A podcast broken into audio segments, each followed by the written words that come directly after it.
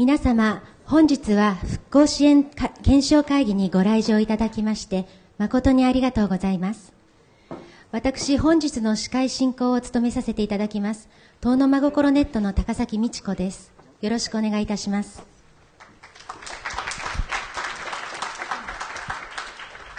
今回の会議のテーマは、支援の原点を見つめ直すことです。東日本大震災から1年が経過した現在、被災地では瓦礫の撤去が進み、新たなコミュニティ作りや産業再生の動きが芽生えていますが、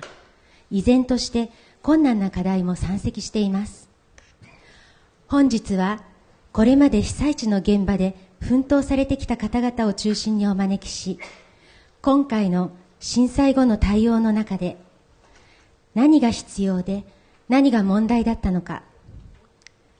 被災地における支援のあり方についてありのままに議論を進めていきたいと考えています。もちろん、会場にいらっしゃる皆様も、このテーマを共有する当事者です。議論の中で積極的に質疑応答をしていただいても構いませんので、本日は支援のあり方について、とことん一緒に考える機会となりましたら幸いです。なお、本日は日本財団様の特別なお取り計らいで会場をお借りさせていただいております。8時間にわたる会議の中で議論が白熱することも予想されますが、会議中に机を叩く、大声を上げる、足を踏み鳴らす、物を投げるなど、こういった行為はご遠慮いただくようお願いいたします。くれぐれもマナーを守り、良識ある態度での議論展開をお願いいたします。それではこれより、復興支援検証会議を開会いたします。はじめに、遠野真心ネット荒川英越より、一言開会のご挨拶をさせていただきます。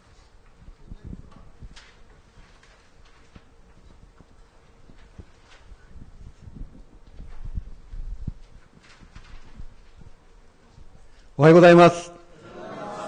えー、東野マンコロネットの荒川です。えー、いつも毎朝のボランティアの出発式やっております。えー、全国のボランティアの皆さんに参加いただき、本当にありがとうございますという言葉をいつも言っております。えー、代表が忙しくて留守の時、また、寝坊して遅刻した時、やっております。えー、まあ、そういった中で、トノマンコロネットは本当に皆さんに支えられまして、とにかくできる限りのあの被災地、被災者のためのボランティア活動をやってきました。やっぱりこれはきちっとその検証されなきゃならないということを常日頃、まあ代表も言っておりますし、私もそうだと思っております。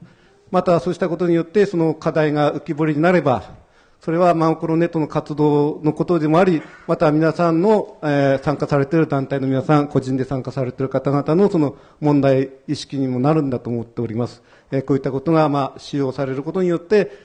次の行動の原点になるのかなと、そういうところまでいかなきゃ検証で終わりではダメだというふうに代表も言っておりますが、その通りだと思っておりますので、今日がそのスタートの日だとで、その、さらに次の行動にどうつなげるのかということが、一番、その、認識されなきゃないかなと思っておりますので、まあ、さっき、えー、司会の方で言いましたように、節度ある形で、えー、議論していただければいいなと思っておりますので、えー、とにかくあの、うちの代表は、ガチッとやって、バッとやって、こうだというふうにしか言わないんですが、その辺を汲み取って皆さん大いに議論していただければと思いますので、よろしくお願いします。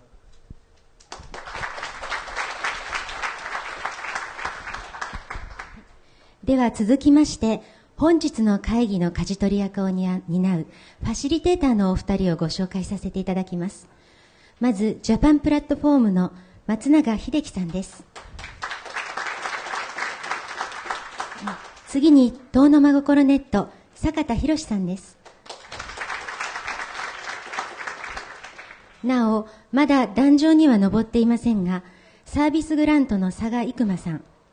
神奈川県民活動サポートセンターの吉田信夫さん、そして遠野真心ネット多田和彦の3名も随時議論に加わってまいります。それでは早速第1部のパネリストの皆さんにご登壇いただきましょう。皆さんそれぞれご自分のネームプレートを持ってご登壇の方よろしくお願いいたします。第1部のパネリストの皆さんはレスキューストックヤード栗田信明さん信之さん。静岡県ボランティア協会鳥羽茂さん。被災地 NGO 共同センター頼政亮太さん。全社協支援 P 森本智樹さんです。よろしくお願いいたします。それではこれより第1部の方に移らさせていただきます。松永さん、坂田さんよろしくお願いいたします。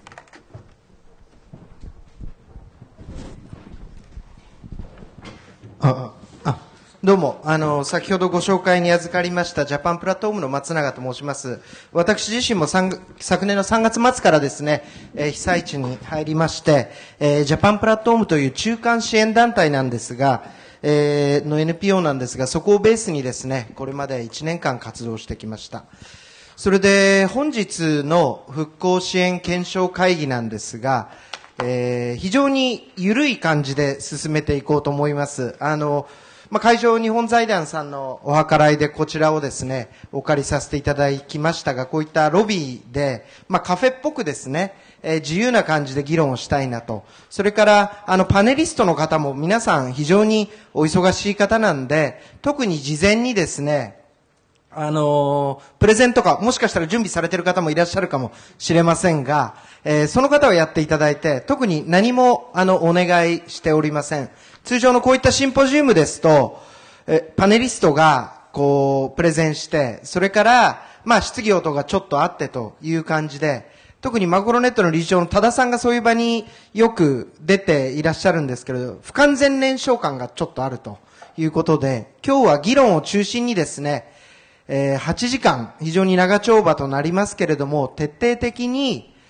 その、この1年間、我々、えー、実際活動をやってどうだったのか、または現地では1年経ってどういう状況なのか、それ今後を考えたときに何をしていけばいいかっていうようなことをですね、本当ざっくばらんに、えー、議論していきたいなと思ってます。それから、この壇上にですね、パネリストという形で、えー、上がってきていただいてますが、いつでも会場の皆様も議論をストップしていただいて結構です。手を挙げていただければ私の方で、えー、指しますんで、ただまあ、あんまり自分のですね、急に全然関係ない自分の宣伝とか自分の団体の宣伝を急にしていただくっていうようなことはやめてほしいんですけれども、それ以外質問とかあればですね、随時もう手を挙げていただいて、その中でもう会場とこちらのパネリストなり、またはファシリテーター、えー、である多田さんとか吉田さんとか佐賀さんも含めてみんながこう議論できるような場にしていきたいなと思ってます。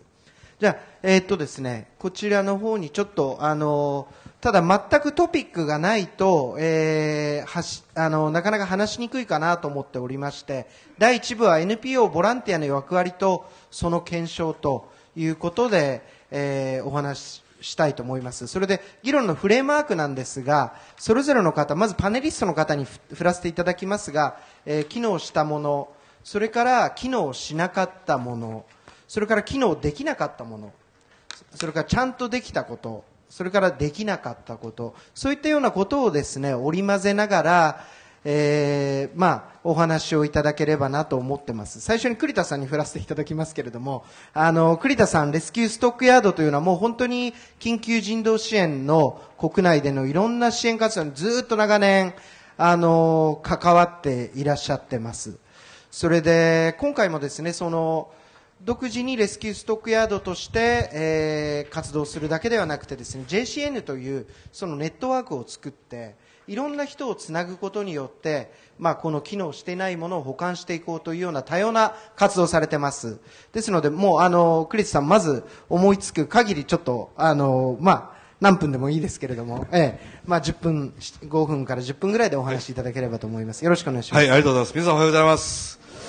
えー、ご紹介いただきましたあのレスキューストックガイドの代表理事の栗田と申します、えー、今日お集まりの方々もお、まあ、1年以上経ちましたが、えー、大変お疲れ様でございます、えー、まああの私どもが、あのまあ、外部支援者として、まあ、様々な、あのことを考えていますが、この検証という言葉を使っていいものかどうか、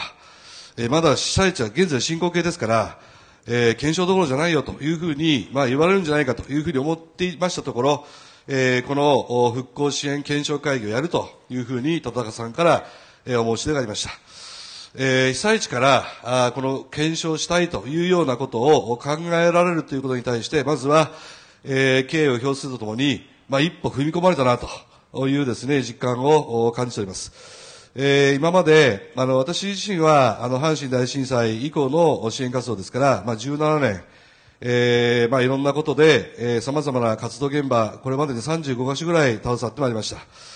えー、ところが、まあ、全然機能しなかったんですね。えー、その学びが、えー、本当にですね、生かされたのかどうかっていうことを考えると、もう、その17年のことを、もう全部反省しないといけないことばっかりの初動でありました。えー、皆さんもご承知のように、どこに入ったらいいのかもわからない。えー、どこに行けばいいのかもわからない。どこで誰が何をしてらっしゃるかもよくわからない。えー、そういう中で、えー、まあ、報道が少しずつ届けてくれるのは、沿岸部が非常に厳しい状態であると。えー、おそらく、まあ、いろんなですね、えー、まあ、あの、やっと震災関連死みたいな話も、えー、国の方でも検証が進んでおりますが、えー、結局あの劣悪な環境の中で、えー、まあ命を亡くした方もたくさんいらっしゃると。まあその数が1000人を超えていると。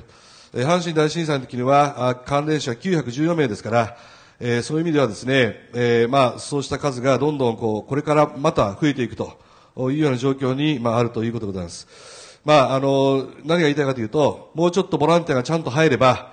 えー、防げるしもあったんじゃないかということを非常に私自身も反省をしているわけでございます。ただ言い訳に過ぎませんが、えー、阪神大震災のボランティア活動と、東日本大震災のボランティア活動とよく比較をされますが、まあ比較をするのはいいんですけども、ただまあ阪神大震災の時には、えー、歩いてでも入れました。えー、私どもも、新大阪までは新幹線で入って、えそれで、その後は、扇というですね、阪神電車のですね、まあ、駅まで、えー、電車が走ってました。そこから歩いても、まあ、わずか数キロ、おそういうですね、支援のところと、え今回歩いてもう入りきれないような、そういう状況の中で、えどうすればよかったのかという課題。それから、皆さん方も大変、あの、ご苦労されてますけども、えー、全くですね、現地で食料の補給ができない、えー、そこに行こうにもガソリンが入手できない。まあ、こういう事態の中で、えー、多くのですね、ボランティアが、まあ、入れなかったと。そして、えー、私どもが岩手に入った時にはマイナス7度でした。えー、なかなかキャンプをして、そこで野営をしてなんてことが、素人ではなかなか難しい状況になりました。まあ、言い訳には過ぎませんでしたが、この顎足枕って言いますが、この顎の問題、えー、足の問題、枕の問題、まあ、こういう問題が非常に大きく立ち上がった、立ちはだかったのは事実でございます。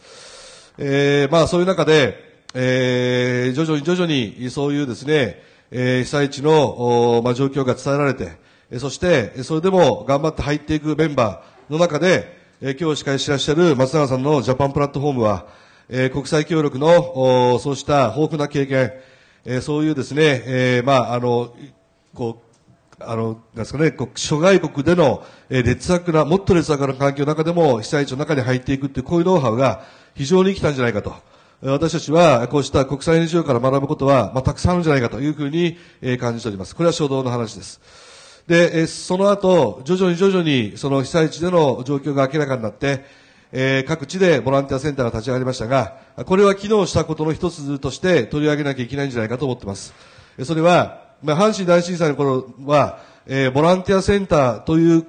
概念っていうのは、えー、一応まあ、その事実上、そういう後から考えると、あそこがボランティアセンターだったんだな、という機能を果たすところがいっぱいありましたけども、え今日のように、もう当たり前のように、市町村に1個は災害ボランティアセンターができるというような風潮が生まれてきたのは、実は2004年以降の話なんですね。ですから、この10年ぐらいの間で、そうした、あこう、機能が、えー、必要なんだということは定着をして、そしてそこを目指して、まあ、全社協の調べで92万人か93万人か、そういう方々が現場に入られたと。で、この仕組みがなかったら、じゃあ、ボランティアがどこに行けばいいのかということが分からなかったかもしれません。まずは、こうした機能があったということが、えーまあ、この東日本大震災の大きな成果。いわゆる災害ボランティアっていうものが、えー被災地に絶対いるんだというようなことが、もう当たり前になっている社会。えーこれがですね、非常に大きく機能したんじゃないかと。ただし、その中身については、いろいろと検証しなきゃいけない点がたくさんありますよと。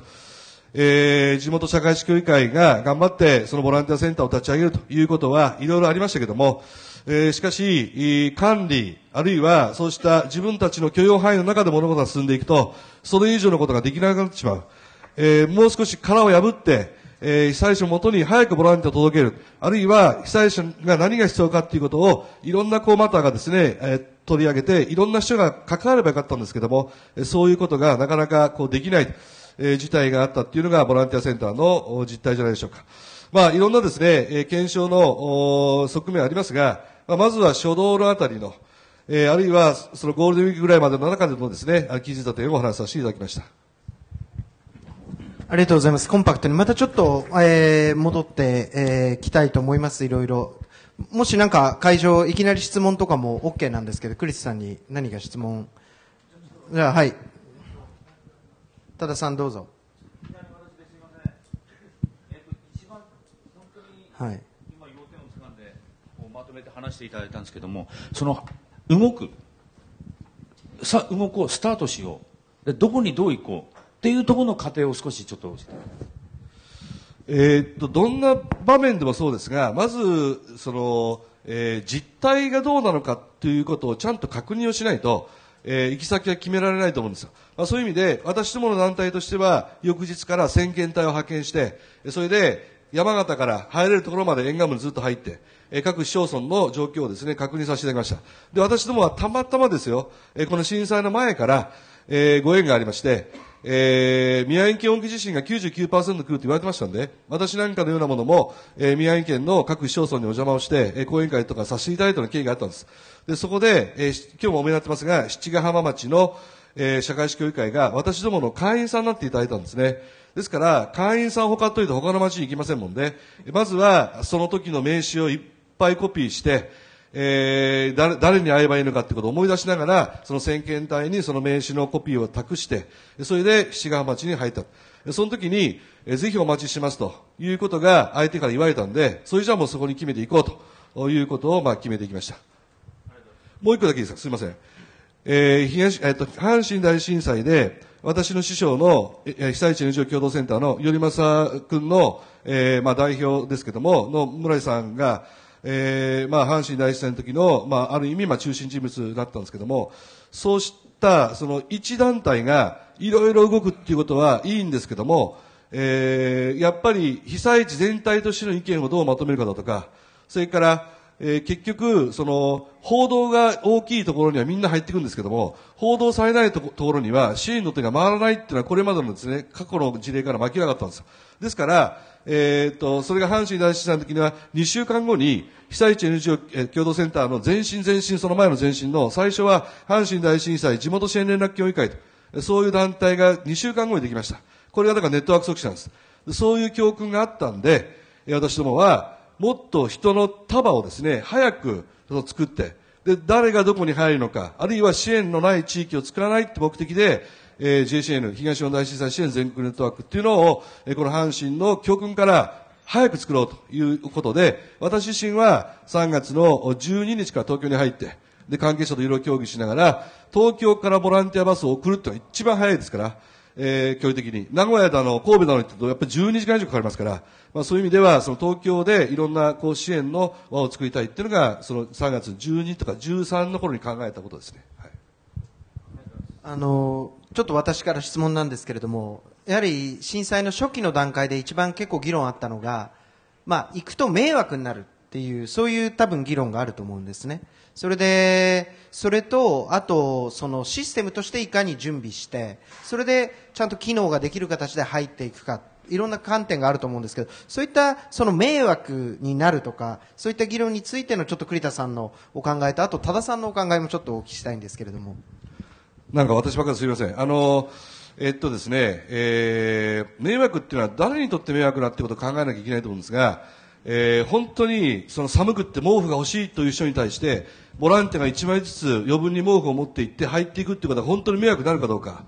一方で、得体の知れないものがたくさん来ると迷惑だと言っているボランティアセンターのその度量のなさというか、自分たちだけの範疇で解決できないところにいっぱい人が入ってきて怖いから迷惑だと。被災地が混乱するから怖いと。こういう迷惑は、やっぱりちょっとね、2種類あるんだというふうに考えないといけないと思うんですよ。人としてやっぱり困った人たちのもとに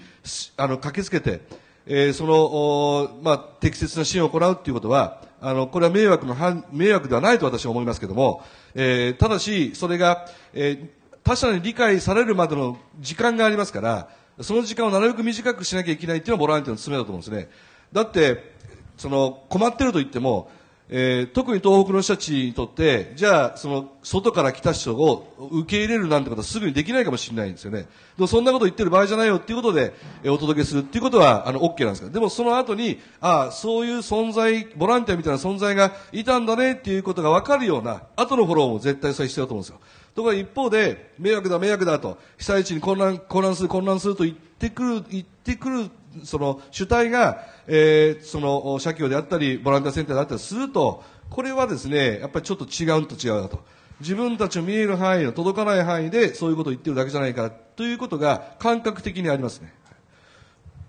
よくわあのわかりますかね、えいや、わかります。あの、多田さん。はい、そうですね。あの、私もそう思ったんです。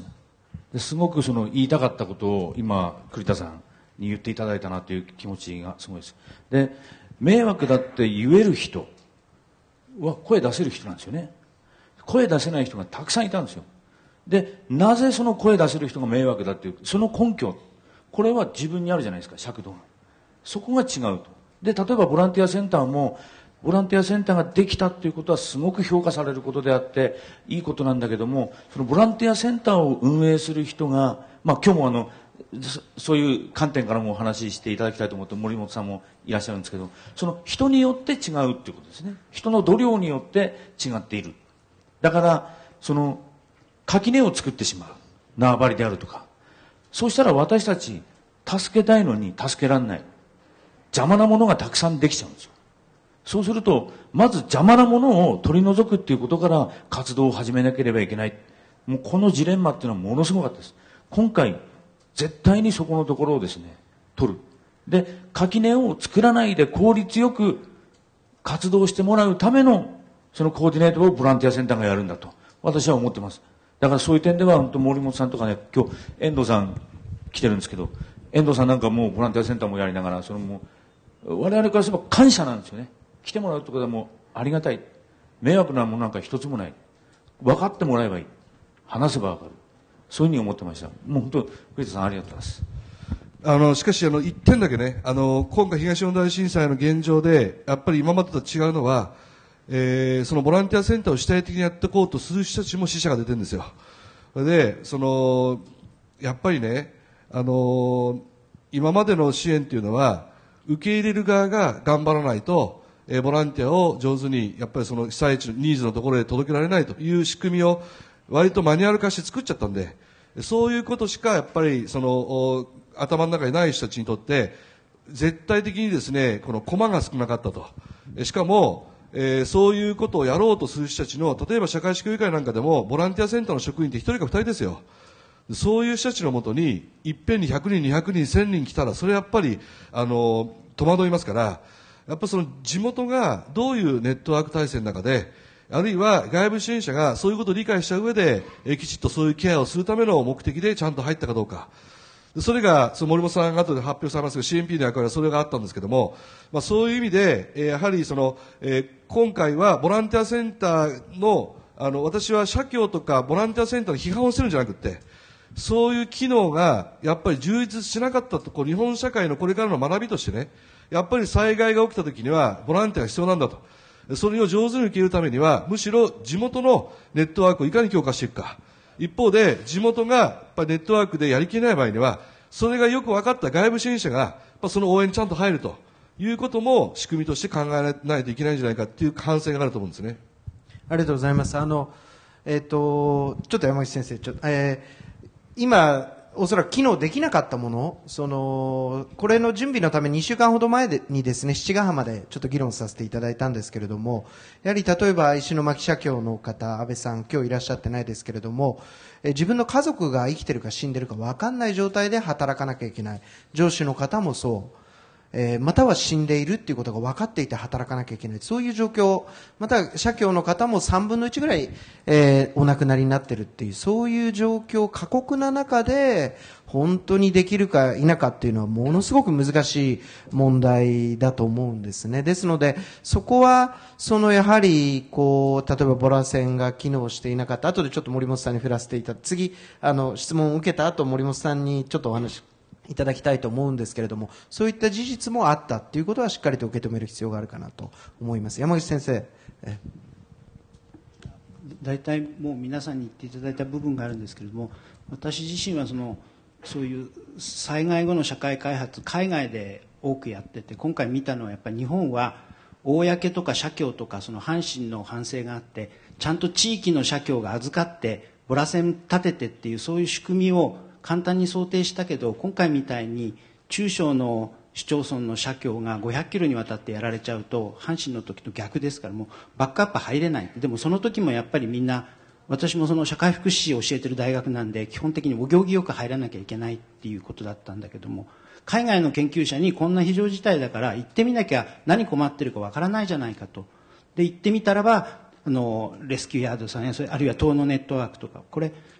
例え悪いけど災害って戦争みたいなもんで正規軍動けないなら地域のゲリラ動くし外のゲリラが支援に入るしみたいなそういうそのその時にはそういう仕組みやそのある程度動ける人車持ってる燃料動かせる食べ物動かせるってそういう部分が非常に初期では頑張ったと。それから午後の課題になりますけどもそれでちゃんとその正規軍もゲリラも地域の人たちレジスタンスも頑張ってたけど後半になってくると公が出てくるとそこで勢力争いや地域の NGO を置かないであのでかい関西圏の NGO がこれで仕切っちゃうみたいなこと起きるみたいな。だけど全般の部分のそういうみんなでとにかく必要に応じて誰って言ったら被災者のために動くんですから。と思いましたありがとうございます。ちょっと、今、先ほど多田さんでも言及があって、その、コミュニティでゲリラが出てくるっていうことで、遠藤さんすいません。あの、七ヶ浜で、まさにそのゲリラ活動の親玉になられた、えー観点から、すいません、こちらにマイク、あの、ちょっと一言、その、受け入れるっていうことですね。そこで、えー機能として、えー実際地元でどういうふうに動いたのか、もちろん午後もお話しいただくんですけれども、ちょっとお願いします。えー、とまずですねあの、まあ、社協確かにボランティアセンターって一人ぐらいしかいないんですよ。であとはその運営スタッフっていうのはたまたま地元の人間被災しない人間とか立っちゃってください。ね。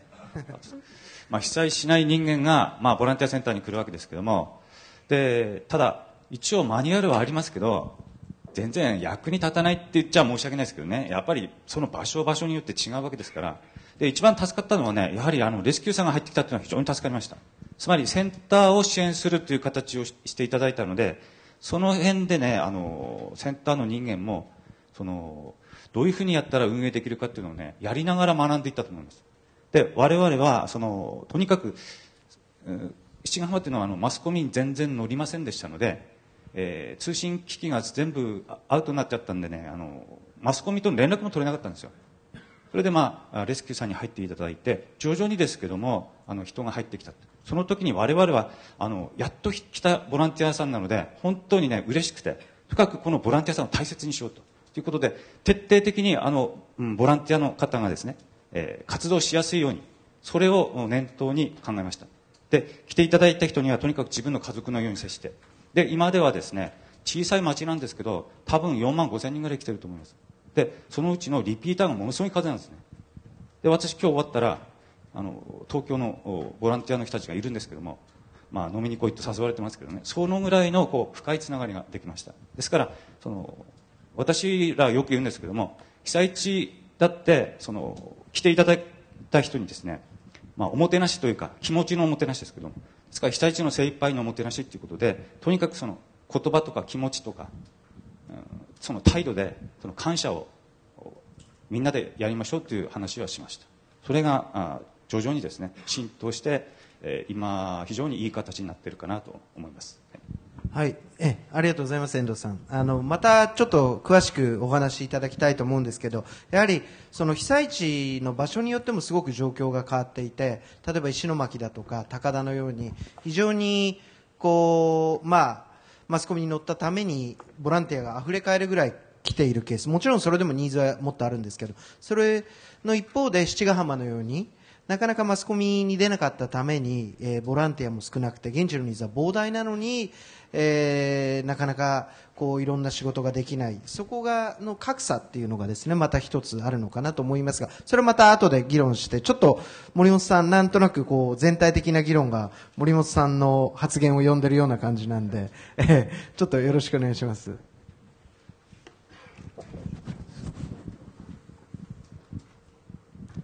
皆さんこんにちは。えーっとこちらにはですね全社協支援 P とありますが、えーよく支援 P 支援 P って言われるんですがあの災害ボランティア活動支援プロジェクト会議って言いまして、えー特に大規模災害時にはですね、えー人物金情報この4つ簡単に言うとこの4つが、えー被災地支援活動にはまあえー、とすぐに必要確実に必要っていうことから、えー中央共同募金会それから全国社会主義協議会から経団連それから NPO ですね。この4社のネットワーク組織っていうのが、えー、と2007年ですかね、はい。えーにできまして。で今回も、えー、とこの支援プロジェクト会議からの、えー、と派遣という形で私はあの地元鳥取なんですけれども、えー陸前高田の方へ去年の3月えー最初入ったのは18日まだ一面瓦礫の海でしたけれども、えーそこから去年は、えー、と延べで130日ぐらいですね、えー陸前高田に、えーと災害ボランティアセンターの開設と、えーその後の運営支援という役割で入ったんですね。で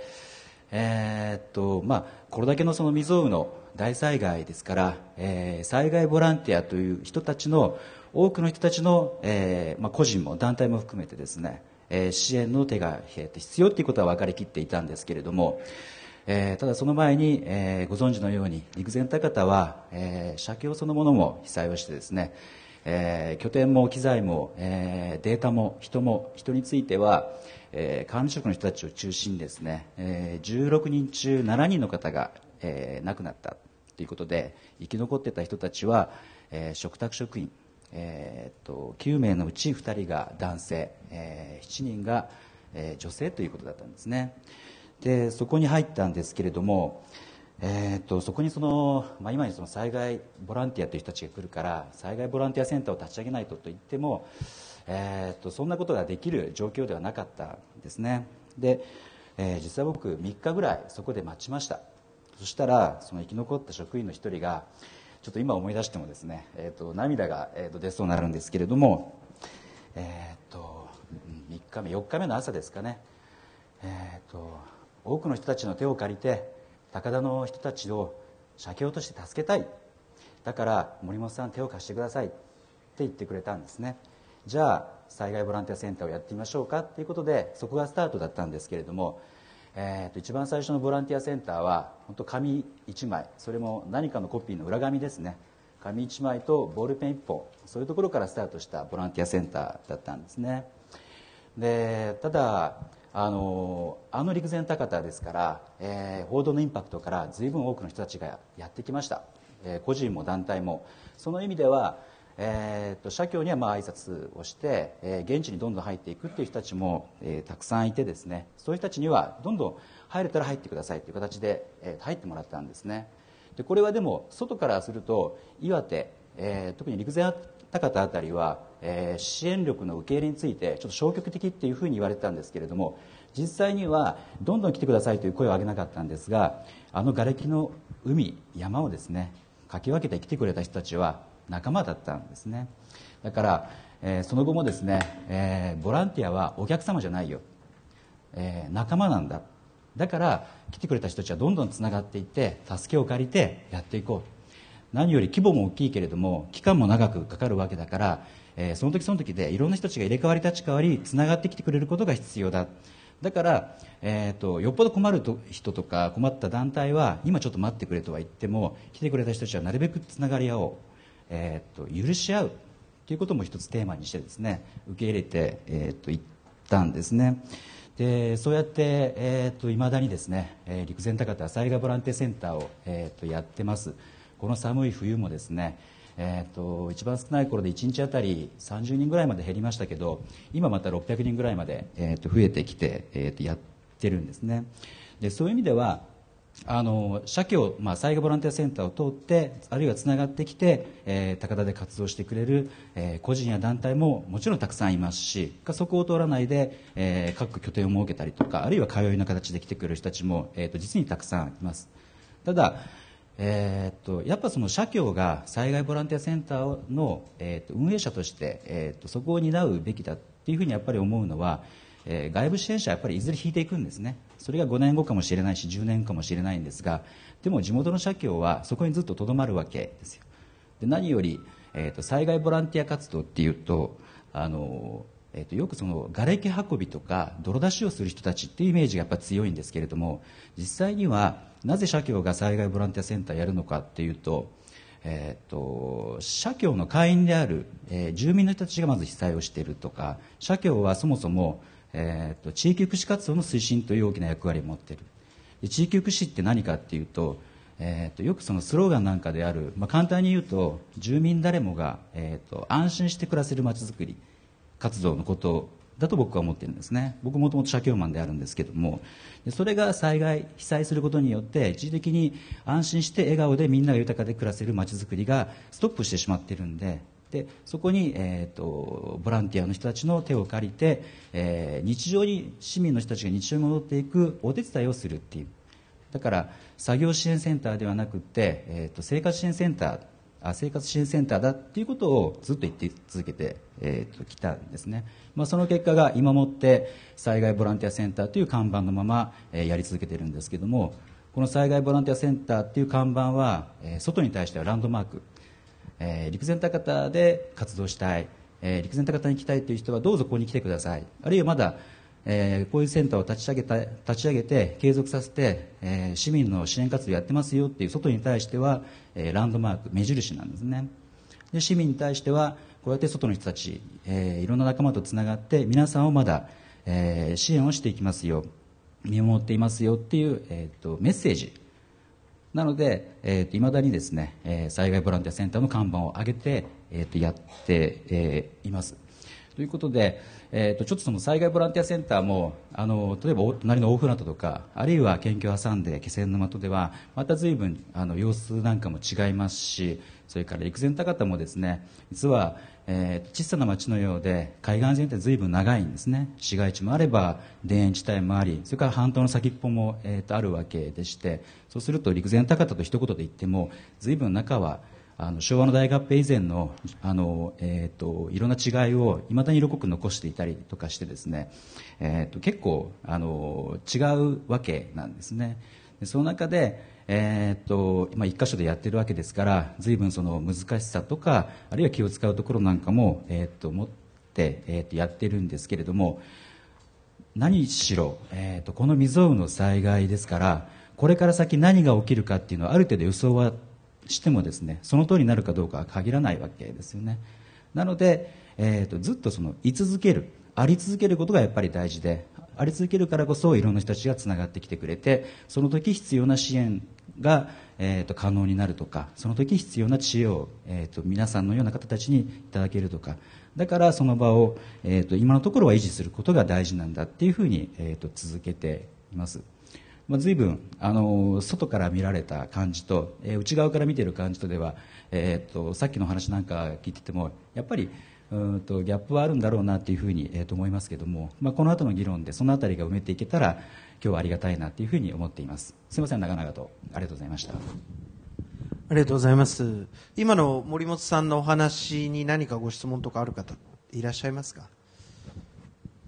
もしなければ私からご質問あるんですけど、これあの今お話聞いててですね、まああのその地域のあのボランティアの受け皿として、まあどういう機能をしてきたかっていうお話を伺ってきたんですけど、まあさっき七ヶ浜の方でのお話でもですね、まあ非常にうまくいった事例であって、まあ陸前高田の方でもその横の朝っていうターニングポイントがあって非常に関係が良くなったっていう話だと思ったんですが、逆にですね、こういう地域ではちあの、まあ、言いづらいかもしれないですけどそのなかなかあ受け入れたも難しくてボランティアさんのですねなかなか活動活躍もできなかったとかですねそういうもしいなんかその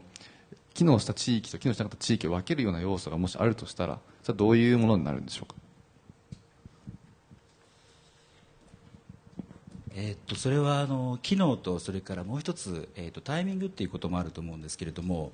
えーっと陸前高田の中も、えっといくつかその元々のその昭和の大合併以前の、えー旧の町ごとにやっぱり地域ごとに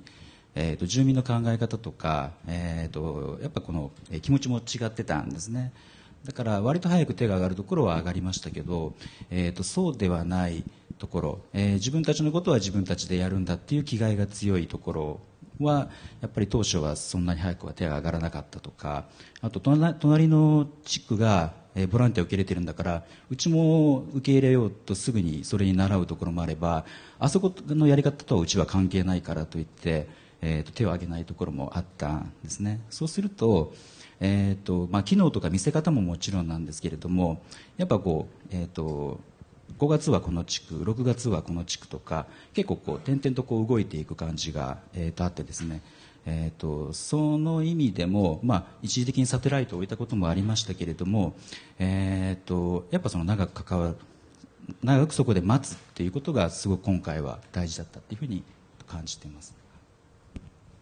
あれですね、だから高田の場合、先ほど森本さんのお話にもあったんですけれども、非常に広くて、それと音も広田の地区と気仙とかだとまた雰囲気がすごく異なっていて、外部から入ってくるとですね、なかなかわからないんですが、ずっとその森本さんはじめ、他の高田の社協の方とかは、そこら辺の微妙なところがあるんで、それに合わせてある程度はやっていたと。ただ、まあ、その機能しなかった、機能できなかったっていうところの一つの理由として、おそらくそのコミュニティの何かもともと抱える要因っていうのがあるのかなというようなことですかね。それからあと、もう一人私と一緒にファシリテートしている坂田なんですけれども、えー彼は、えー、東の真心ネットってなってますが、もともとマッキンゼーという外資系のコンサルタントで、えー民間企業からお金をいっぱい踏んだくってて、それがあの、若干嫌になってですね、震災後、えー休職して、えー東北に来てくれて、一緒に、えーしばらく働いていて、それで最近また嫌になって、一度戻ったんですけど戻ってきてくれて、この1ヶ月ぐらい一緒に活動していた男で、ちょっと、あの、難しくなると、もともとそれがあれだったんで、彼に構造化とか体系化をさせる役割を させようと思いますけど、今なんかありますね。はい。そのあともう一個その多分聞く話はそのコミュニティの意識っていう問題とですねあとその現地にやっぱりそのリーダーがいるかいないかっていうところも一つ大きいと思うんですけれどそういう意味ではあのいかがでしょう。例えばあのこんな人がですね現地で出てきてあの社協を引っ張ったとかですねもしくはこんなあのおまあ外部の人でもいいと思うんですけど引っ張ってきてくれた人がいたからうまくいったとかそういう地域もあればぜひそこのお話も伺いたいなと思うんですが皆さんいかがでしょそうですね、森本さんに限らず、ええなんかその、やっぱ現地の機能できない状態、または機能しないところをカバーする上で、何かこう、リーダーシップ、先ほどの遠藤さんなんかまさにその例なんですけど、薄田さんもその例でしょうし、そういう何かお話あったら、あの、会場の中でも結構なんですけれども。はい。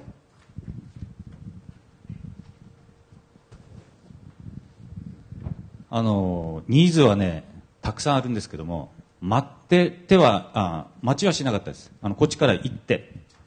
行って説明してで説得してやりましょうと。でそのやることによってあこんな風にしていただけるっていうのを理解してもらう。そうすると今度避難所に戻ってこういう風にしてもらったんだっていう風な話がこう広がるわけですよ。じゃあうちもうちもっていう形で広がっていった。でないとあのまず通信がまずないのでとにかくその待っていたんではいつになるか分からないしでせっかくボランティアの方が来ていただいているのにそのマッチングできないんではね本当に申し訳ないんでとにかく歩って。で一人一人こう、まあ、出張っていうんですかね、まあ、営業みたいなもんですけど半分ね。そのぐらいやらないと初期はあのボランティアを無駄にしてしまうっていうであの必ずあのボランティアの人にはその作業内容を説明するんですけどもその時にあなたが皆さんが仕事することによってこういう人がこういうふうに助かるんだっていうことを必ず説明します。そうすると達成感を持って帰っていただくそうするとまた来ていただくっていう繰り返しになったと思いますですから必ずあの達成感っていうのをすごく意識しました、はいありがとうございます。あの、今の話で待っていてはダメだっていうところ、逆、逆に、こう、遠藤さんの、えー話を、えー取るとですね、えーまあ、ボラ戦でよく批判されてたのが待っているんじゃないかと。ニーズをしっかり取りに行ってないんじゃないかっていうところがあったと思うんですけど、ちょっとその点について森本さん何か、もしお話あれば、またはニーズを取りに行けなかったんだとかそういうこともあるかもしれないですけど。えーっとニーズが当初出たか出なかったとかその100か0かみたいな話ではなくて、えーっとニーズの内容っていうのは、えーっと最初から、えーっとしばらく立ちながらこう変化をしていってたんですねで初期はやっぱり、えーっと物資の運搬とか、えーっと配給とかそういうところのやっぱりニーズが多くてですね。ただその、えー、とボラ線で一般的にそのイメージをされている、えー、と瓦礫の撤去とかああいうその力仕事のところは、まあ、当初はそのあまり、えー、と出てこなかったんですね。期待するほど。で、えー、とこれは過去のあのいろんな災害の被災地でもやっぱりそうなんですけれどもまずその、まあ、住民がそのボランティアというものがよくわからないわけですね。やる側やろうとしている側はボランティアってよく分かっているんですけどもえー、とそこにいくらそのボランティアをお手伝いしますからと言ってもですねなかなかその手が上がらない。もしかしたら後で何か請求されるんじゃないないかとか、えー、と近所が手を挙げないのに自分だけがちょっとお願いできないとかいろんなことがあって上がらないわけですよね。なので高田の場合は、えー、とまずその自治会長さん、まあ、区長さんとか民生委員さんえー、と地域の、まあ、キーマンのような人たちを通して、えーとまあ、おっしゃったようなその交渉もやりながらそれからデモンストレーション的なやり方をかなり重視をしたんですね。どういう人たちが東京とか大阪から、えーやってきていてどういうことをやるのか。で、えー昼ご飯はどんなふうにして食べているのかとか何時頃まで活動して帰っていくのかそれはどこの方に向かって帰っていくのかとかそういうのはやっぱ実際にその見てもらうっていう意味でえー、と当初はですね、えー、と誰の持ち誰が持ち主か分かんないような道路脇の斜面とかそういうところで、まあえー、とやるのを住民の人たちがやっぱり遠巻きにして見てるんですね。そうやって安心してもらいながら、えー、とああいうことやるんですけどどうですかっていうような、えーとまあえーとあのまあ、営業のようなものをですね区長さんを通してやっていって、えーそれから一気にこう広がっていった増えていったっていう形でしたね。ありがとうございます。え、あ、福井さんどうぞ。え手もあの、じゃあクリスさん。はいすいませんその後、お願いします。あの、もう少し鋭く、あの、切り込んで不適切な言葉が出て出たかもしれませんが、あの、うまくいった七ヶ浜というふうに言われましたけども、あの、しその七ヶ浜ですら、最初は町内募集とか言ってましたよね、ボランティアさんを。町内ですよ。2万人しかいない町内募集、な誰ができるんですかということで、ちょっと驚いたというのがあります。で、そのあたりが、あのじゃあ何をもってうまくいったのかということを考えると、その後やっぱり、えーまあ、これどこの被災地もそうなんですけども、そのマニュアル上に書いてあるセンター長とかですね、そういうことの、やっぱり弊害が出てるんじゃないかと。災害救援ってね、やっぱり、あの、意識がある人が、やっぱりしっかりとそこに関わって、え腹据えて、そこでやろうという人たちが集まったのが、あの、えー災害救援の原点だと思いますし、えーまあそうやって集まってきて、まあ阪神大震災でも、おその、えーいろんな方が出てきて、で、今回東日本大震災でも、まあ、多田さんをはじめとする、そういうリーダーが生まれてくるわけですよね。でも、じゃあイコールそういう人たちがセンター長をやるかっていうことではないわけですよ、マニュアル上は。だから、えーでも、受けた方からしてみたら、えーそういう、その、社会主義会みたいなところの、やっぱり福祉みたいなところに、えー災害時に、やっぱり顕著なニーズが上がってくるんだというふうに、えー感覚的に分かって、それを頑張ってやりましょうっていうタイプと、いやいや、自分たちが持っている、やっぱりテリトリーをきちっと果たしていきましょうという、そういうですね、あの、タイプがあると思うんですよ。でも、陸高の場合はもう、そのセンター長すらなくなってしまったんで、えー事務局長はね。だから、あのぼ僕は陸高はもう、その別格というか、もうとにかくあの状況を誰も責めちゃダメだというふうに思ってますけどもね。ただそうだとしても、えーやっぱり、えー私も CNP の幹事でもありますから、今議論してるのは、じゃあこのまま泥かきセンターでよかったのかと。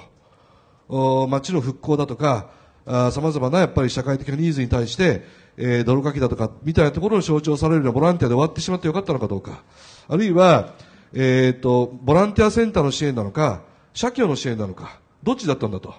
いうようなことを考えると、あの、CNP は CNP で反省しなきゃいけないこといっぱいあるということなんですね。まあでもこれは一概に言えなくって、七ヶ浜ではそうなんだけども、例えば石巻は、さっき松永さん言われたように、安倍さんが、もうとにかく助けてとみんなに言ったんですよ。みんなに言った。だからいっぱい入った。ところが、後から考えると、やっぱり船頭が多すぎちゃって、石巻っていう非常にこう合併の進んだ地域で、意思統一なんか一つにはできないのに、いろんなやっぱり団体が入ったことによって、それはそれでよかったんだけども、じゃあ石巻としてどうですか、どうですかって言われたときに、やっぱりこう、あの、船頭が多すぎちゃったという問題も、やっぱり地域地域にはそれぞれ課題があると思うんですよ。課題がない地域なんて、あの、ないと思いますから。まあそういうことを、今回東日本大震災の場合は、全部合わせて、なんかこう、あの、検証できないと私は思ってましてね。本当に地域地域で、えー、そういうことが本当にどうだったのかっていうことを、まあ、それぞれがやっていく必要があると思ってますけどね。ありがとうございます。あの、先ほど手を挙げていらっしゃった、え、お願いします。え、すいません、後ろ、後ろです。え、すいません。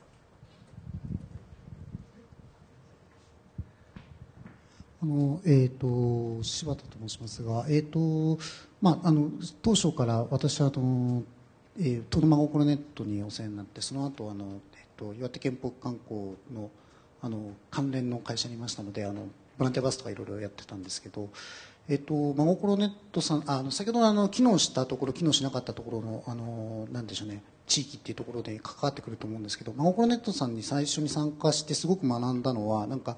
まずあのボランティアは自己完結っていう言葉とあともうなんていうかまあ、5月ぐらいまでぐっちゃぐちゃなわけですよ。いろんな人が来ていろんなと活動してみんな割と好きみんなそれぞれの思いがあるし正しい規定とかも何もないのでただその中で混沌としている中でも受け入れてとりあえず活動を結びつけていくああのアクションしたい人はしていくと。だから一人一人がじあの自己完結というつまり自己責任で判断して行動しましょうっていうことを徹底していたのででもとにかくいろいろやってみようと。で当然トラブルもたくさんあったように見受けられましたし、まあ、それはあのマゴコレントさんに限らずいろんな地域の話聞いててもやっぱ当初いろんな人が来るからいろいろ混乱したと。でそこに対してでもそれ混乱するのはもうあの当然だよねとか平等にやるの難しいよねってこんな状況なんだからもうぐちゃぐちゃになるのしょうがないと思ってでもたくさん来てくれてたくさんやってくれることが重要なんだと思って受け入れた地域が機能しましたし逆にそれをすごくあの管理しようとしたところあのきっちりと統制が取れて秩序だってやらなきゃいけないんだっていったところは先ほどあのおっしゃられて通りあのなんていうか自分たちのキャパシティ以上のことをやろうとしなかった。でそれは本当にあの差が出ていたなと岩手県の沿岸部を見ていてもそれぞれ先ほどおっしゃられたセンター長さんの方針があって割とオープンに受け入れて混乱してもまあちょっとこうまあまあって感じでこうやっていくところとそういうのも言っちゃダメだっていう感じになっちゃってるところは本当に差があったというふうに感じています。混乱することを受け入れることとあと公平性平等性っていうことにこだわらないこともう分かったところから手をつけていくってことをやれることっていうのは相当方針の差としては大きいと思いましたでただ本当に先ほどおっしゃった石巻の例もあるんですけどこのフェーズってずっと続かないので6ヶ月7ヶ月ぐらい経ってくるとやっぱり岩手県やっぱり行政が強くていい意味でも悪い意味でも行政が強くてそこである程度統制が取れてきたことが今のあの割と、まあ、あのうまくいってるわけではないんですけど比較的秩序だった形で物事進んでいってる、まあ、秩序だってないところもたくさんあるんですけど、まあ、宮城県の石巻とかと比べるとまとまっているところっていうのはある程度機能してるんじゃないかなと感じました。長くなってすみません。ありがとうございます。多田さん手を挙げてましたけど、うん、あの森野さん今日はありがとうございますあの本当に最初からずっとこう一緒に苦労させてもらったんですけど実はマンコロネットも立ってくださいとのことです。なんか、ええ、はい。まあこれね、隣に陸前高田が動き出しが遅いっていうジレンマがあって、で、SOS はいろいろ来るわけですよ。だけど動けない。で、いろんなとこから派遣された社協の人たち頑張ってるんだけども、昨日来た人が、いや、それ我々に断ってくれ。ちょっと待ってくれと。ちょっと待ってくれ。あ、それはやらないでくれ。じゃあ、あんた現場見たのか？見てないんですよ。お前どっから来たんだお前ってなるわけですよね。誰が SOS 上げてて、誰、俺たちは何をするんだ？っていうところで相当ウェイティングがあったと思うんですよ。もう失礼なあれもあるんですけども。だけど俺たちの目的は効率よく助けること、効率よく一時的には行くことであったんだけども、そこの形にとらわれすぎて、その策を作って、そのやってきたと。で、同じサイクルで変わっちゃう。で、ガラッガラッガラッで今度その来た人たちがイニシアチブ争いをしてしまったりするとでそれを統括してたわけですけどもそこのところの苦労っていうか今度はそこのところはこうした方がいいんじゃないかと本当本音でちょっと まあ、あの、ちょっと分かりにくかったから、方に、その、要は社協のサポートシステムっていうのは、どんどんアメフトのように人がこう変わっていくと。それで結局、ボトムライン人なんで、非常にこう、例えば私が働くジャパンプラットフォームとかもそうなんですけれども、結構、その助成するときに、ちまいこととか言ったりするんですよね、人によっては。こう、重箱の蓋の隅をつつくような、こことここの数字が、あれだからダメです、最低値で3ヶ月後に出してください、みたいなことを言う人って、結構どこの組織にもいてですね、えーまあそういうところで、そのシステムが要はくるくる変わるから、人の、その、かつそれがなかなかコントロールされないところがあったから人によってのすごい誤差が出てしまって、それが活動になかなか結びつかなかったっていうのが今、フラストだと思うんですけど、本音ベースで、森本さん。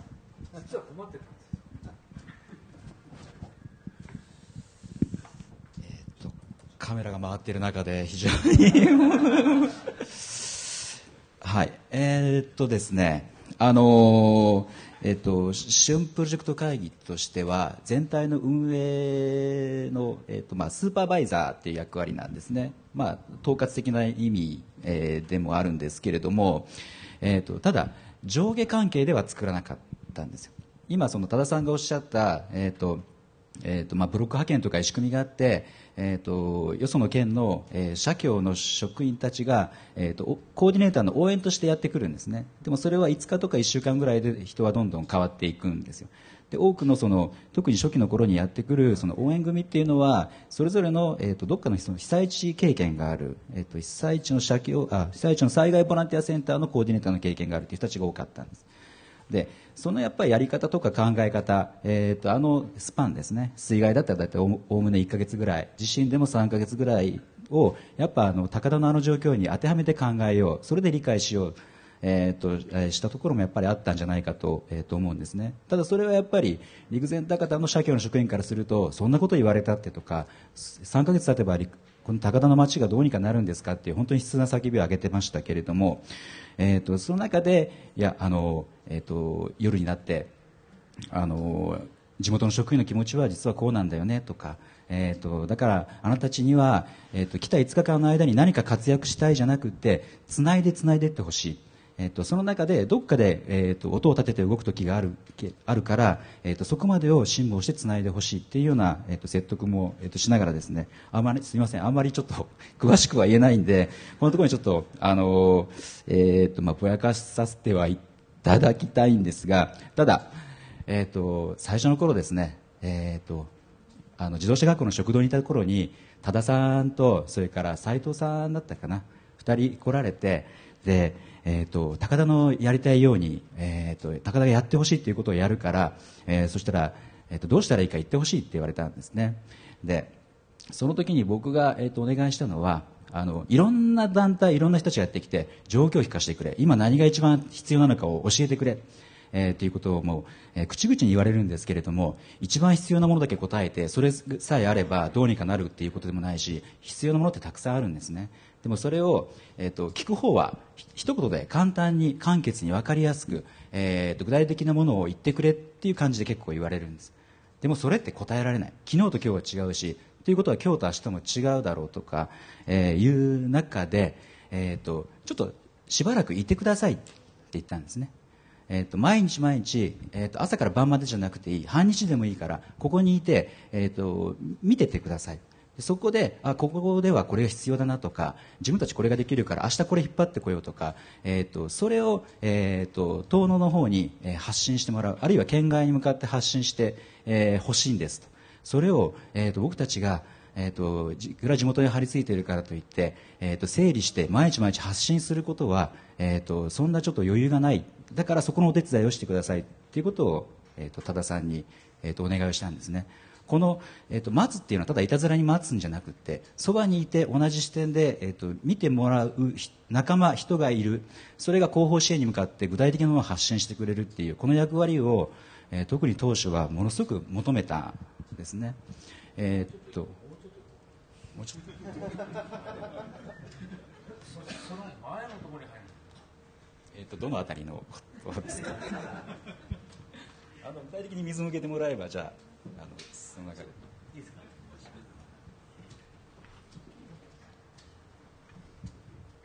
本当森友さん大変だったの知ってんですよ。だけどあえて言わせたくて言わせたくてしょうがないんですけど何かやることないかということは我々も何かやることを掴んでんですよ。だけどストップストップストップだからやること掴んでるからもうそこを言わせたくて立てたかったんですよ。地元を建てるっていうのが我々の考え方だから。縦に行くんだけど縦に行くんだけど邪魔もいるわけですよ。ここのところ今度どうしようかって思ってると今度どうしようか。今度どうしようか。え、っと今度。今度。どうしましょう栗田さん。いや彼はねあのこうやってずっと人に寄り添って、えー、もう陸田が行くともう彼神様ですよ、うん、お世話んとお世話んと。まあそういうことを、まあ、彼は大事にする。だから彼とまた別の人が入らないと。そこは断ち切れないんですよね、うん、あのやっぱり主体的なあの取り組みをしていこうとする人たちに対して、えー、なかなかそのあなた方は間違ってますよと、えー、本当の目的はその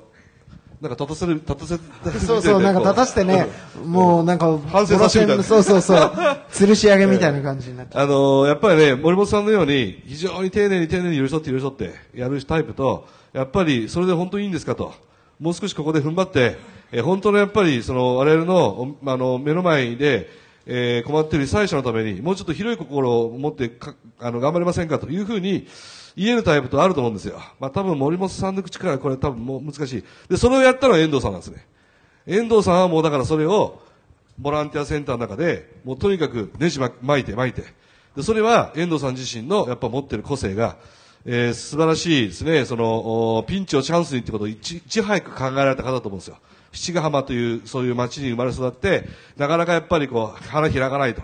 いうようなところの悶々とした思いを、これだけ有名になったんだから、これをピンチチャンス変えようと。えっと、ピンチにチャンス、ピンチをチャンスにっていうのは被災地でよく聞かれる言葉なんですけども、そこにやっぱり気づくか気づかないか、それいつ気づくかってことは非常に大きな課題だと思うんですが、まあ、遠藤さんの当初から言ってらっしゃいましたですね。どう映りまありしたがとうございます。え、ちょっと、あ、山口先生、ちょあじゃあ短く。えっと、ちょっとそのかまとめるわけじゃないんですけども社協もうここういう言い方するといけないかもしれないけれども社協にそれを求めるのは酷で社協は基本的に中間組織ですけども社会福祉でせ政府があの生活保護いくらとか介護保険がこうでそういう公平な状態の維持っていうのがメインであってそこから先ああの子たち困ってるから10万円の奨学金あげようとかそこが NPO やその NPO が専門性持ったりしてやっていくってだから被災した時でも社協はやっぱり社協としてあ義援金もらった人から生活保護剥がしちゃえとかねそういうことをその考えなきゃいけない立場にあるわけだからそれはだから今度は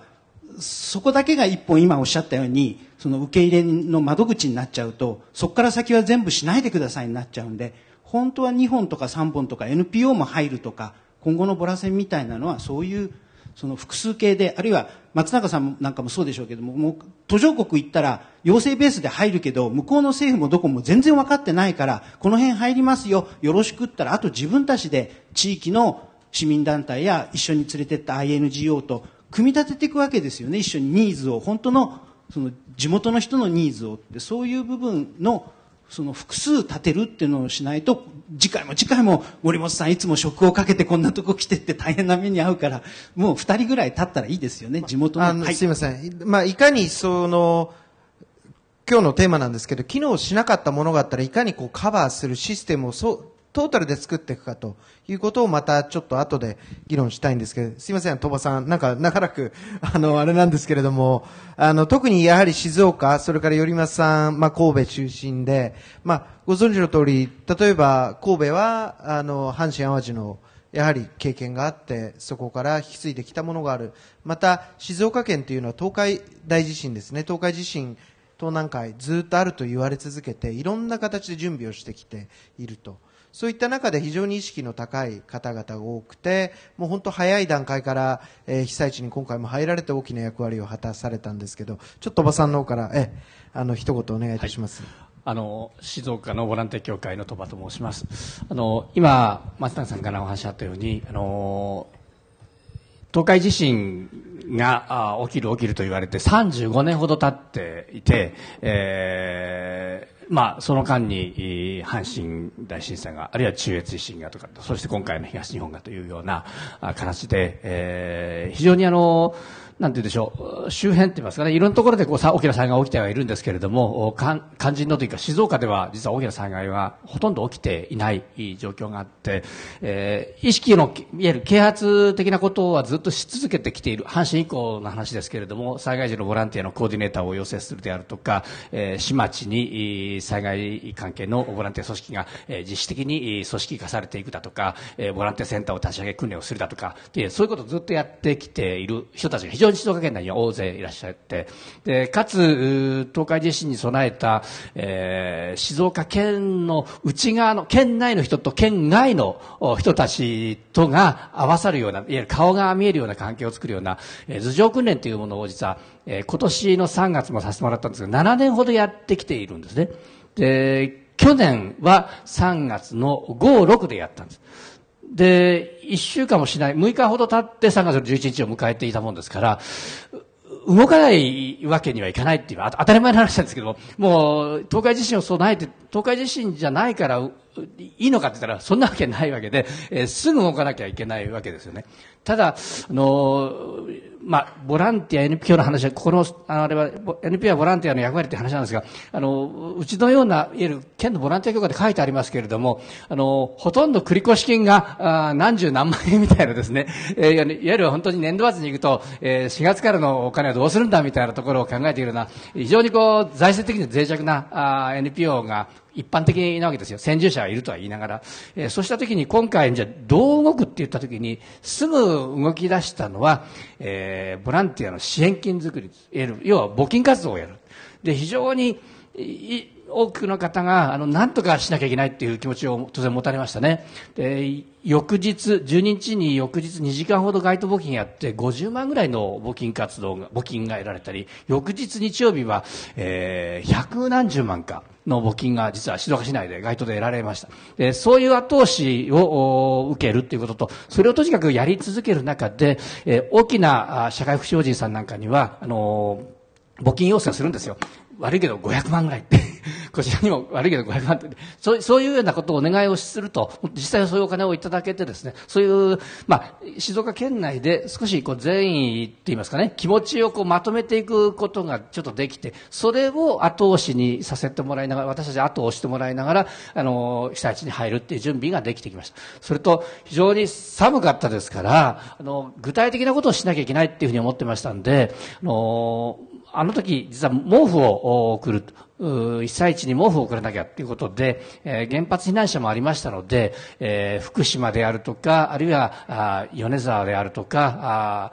花巻にも実は毛布を届けに来るというふうにしました。実は、ルートを、被災地に入るルートをどこにしたらいいのっていうことが非常にわからなくてですね、えー、当時、あの、静岡は、えー、行政が静岡県は岩手県に支援をすると、いわゆる全国の知事会での申し合わせもあって、えー、まあ、県がそうやって動くんだったら、いわゆる我々も、じゃ岩手県にというようなことを考えました。たまたま19、20日、3月の19、20日で、実は毛布を花巻に届けることがあったもんですから、一緒に乗ってきて、荷物と一緒にやってきたんですけれども、20日の日に、遠野市役所にお邪魔をしたときに、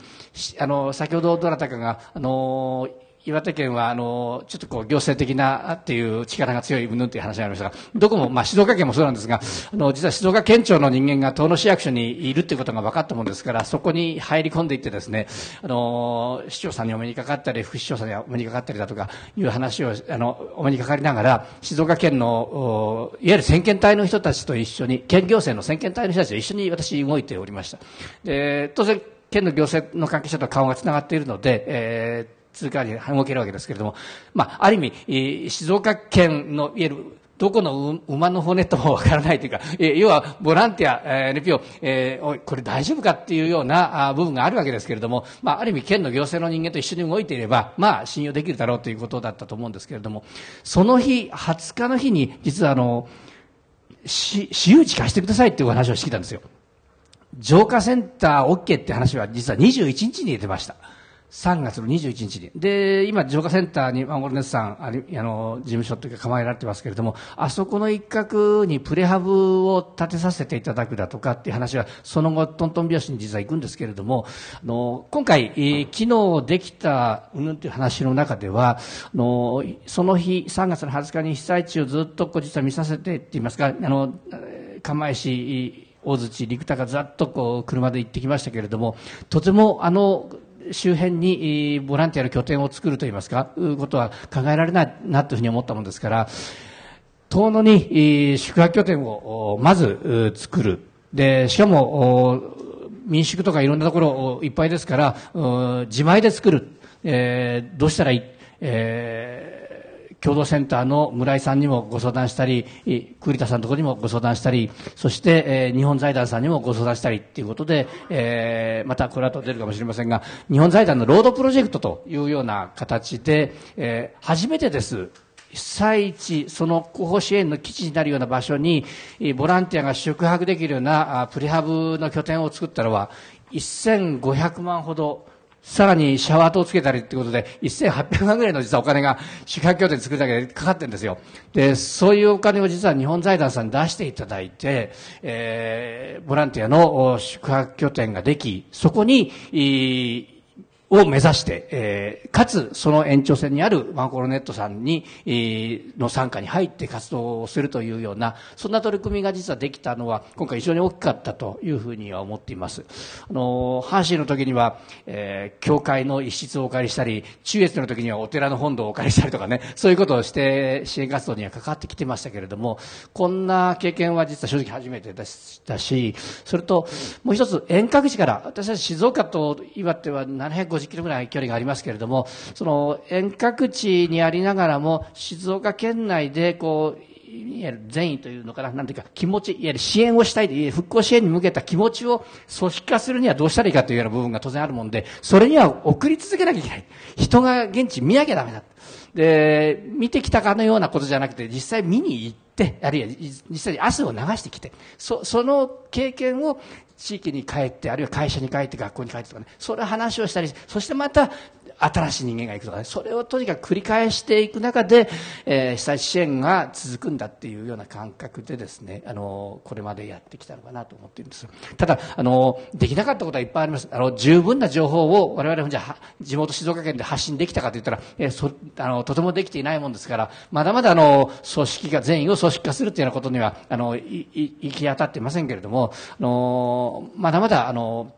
継続支援が必要だという部分でですね、あの、その辺の力をこう結集させるという部分がね、足りないなっていうことは、すごく今反省をしているところです。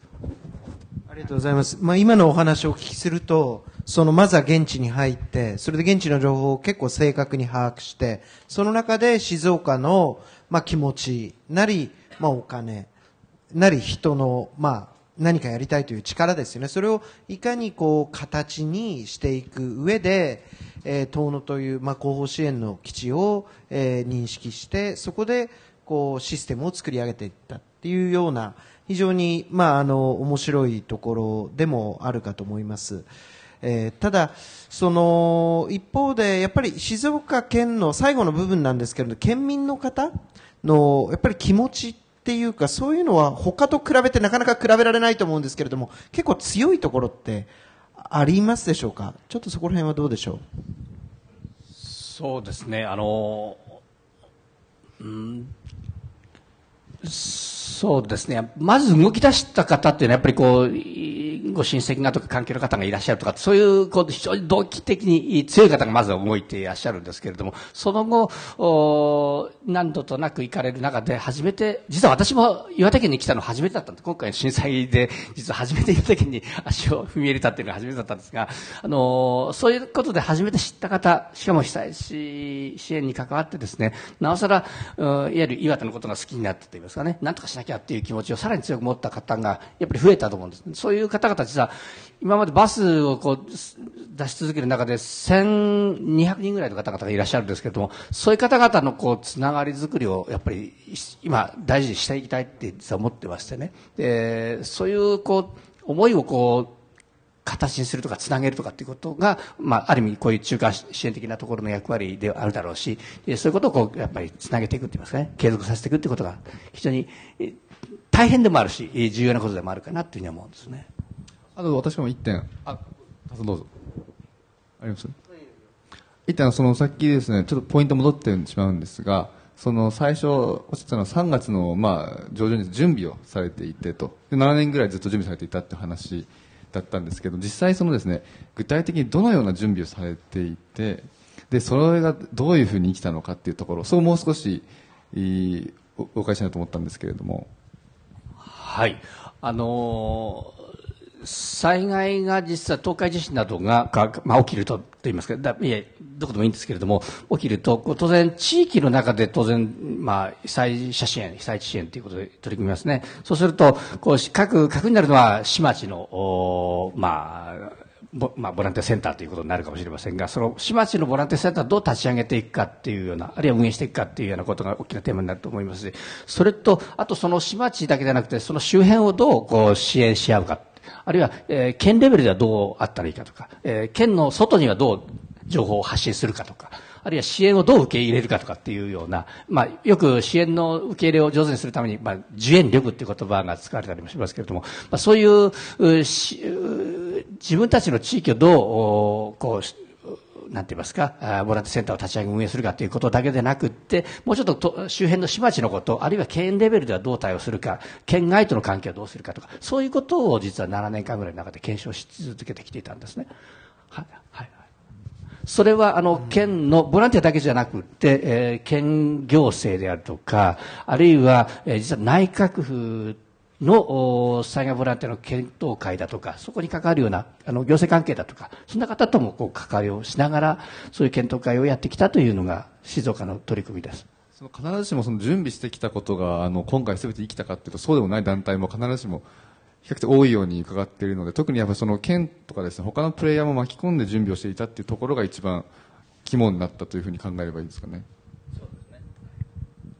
結構イメトレっておそらく重要でその釜石が皆さんご存知の通り結構その子供の被害が非常に少なかったっていうのは釜石市は何度もこう訓練とにかく逃げろっていうことを子供に徹底させてたっていうところがあると思うんですね。これは子供の例なんですけれどもあともう一つの観点というのはイメトレによってこの風化との問題とも連携してくると思うのでやはり風化するっていうのは当事者じゃないからだと思うんですね。その亡くなった方々、その例えばお子さんを亡くしたあの親御さんとかは、まあ、1年経っても多分時間は止まったままなんだと思うんですねですのでこういった検証していいのかっていうような議論もあると思うんですけれどもやっぱりその当事者として自分のこのやってるのは自分のためでもあるんだっていうことがいろんな形で私はなんか結びつくんじゃないかなと思うんですけれども、ちょっと吉田さん、あの、すみません、壇上に登ってきていただいて、その、神奈川で吉田さんなんかは、あの、こういった静岡の動きとかそういったのをご覧になって、神奈川でも同じようなことできるんじゃないかってお考えになって、まあそれを実現されたと思うんですけれども、ちょっとそこら辺の観点から、なんか2、3お話いただければと思う。ちょうど栗田さんいなくなったんで、すいません、前に、あの。えっ、ー、と、神奈川の県民活動サポートセンターっていうところで働いている吉田です。あの、ちょうど鳥羽さんのところの、えー、真心寮を、えー、真似てですね、あの、7月に金太郎ハウスというのをあの設置しまして、まあ、神奈川から岩手にボランティア方々の宿泊拠点っていうのを設置する、まあ、あの基本的なコンセプトとかそういうのを考えた担当です。で、あのー、まあ、ちょっと直接松永さんのお話の問いに答えられるのかどうかわからないんですけれど、僕ちょっとお話聞きながら、まあ、今回の会議でちょっと提言というかですね、次僕らがやらなきゃいけないアクションはこれかなと思ってるのが一つと、あと私がここで機能しなかったというか、僕が課題があるなと思ったことと、この2点だけちょっとお話しようと思います。で一つはあの災害ボランティアっていう言葉をあのきちんと定義しなきゃいけないと僕思ってまして。で先ほど栗田さんがあのその震災関連死を減らせたんじゃないかって冒頭お話をされてですね。でその災害救援ボランティア的な方々を現地にこう行く初動が遅れたっていうこと自体のその反省をされていました。で、僕もそれは本当にそうだと思うし、その、なんていうか、そういう意味で、あの、海外の緊急支援なんかの経験のある NGO の方々が、ある意味プロ市民としてですね、そういうところに入っていくことは非常に重要なんじゃないかと思ってまして、まあ、それは一つの理解としてあるんだと思うんです。で、ただ一方で、その活動を全てボランティアと呼んでしまって、何かそのうぞうむぞのボランティアがですね、現地に行くことをウェルカムだって言ったのかって言えばそうではないし、何かその災害救援ボランティアっていう方々の初動体制をまず整えておくっていうことは、あの、世の中として非常に大事なんだろうなと思ってます。で、もう一つは、あの、森本さんもおっしゃられたような、僕もその地域で NPO 支援をしている立場からいくと、そもそもあまりこの災害ボランティアとか、その水害のですね、大量のボランティアっていうことに対するボランティア活動というよりも、むしろ、その、本当ピアトゥピアというかですね、あの、地元の方々が、その、多分避難所の中でですね、多少元気な人が元気がない人を応援するとか、そういうボランタリーな活動がたくさんあって、で、それを何かこう、ボランティアって言葉で表現しないままですね、いていいのかなっていうのは非常に強く思ってまして、で、それだと僕も震災以降ですね、非常に多くの電話をいただきました。で、神奈川県はボランティア支援しないのかとかですね、たくさんお叱りを受ける中で、僕は常に言ってたのはですね、あのボランティア止めたことは一回もないと。で、もし行けるのであれば、皆さんが、その、ご親戚なり、お友達なりですね、あの、避難所にいることが分かっているんであれば、何かその、物資を持っていくとかですね、そういうことを一つのボランティアじゃないかと思ってるので、ぜひやってくださいっていうお話はしてたんですね。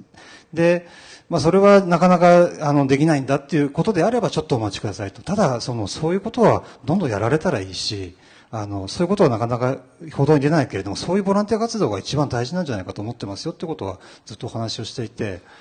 で、あの、で、その時にたまたまあの出会った神奈川大学の学生がですね、たまたまあの、現地になんかこう行って、その後、あの、漫画が必要だって言われたから漫画を送ったって言うんですよね。あの、避難所の友達に。で、ワンピースを送ったら喜ばれて、あの、本当に大人から子供までいろいろま、回し読みしてて。で、その後、あの、自分は大学入ったんだけれども、あの、大学受験してる奴がいるから、自分が使った赤本とかですね、ノートとか送って、ボランティアで、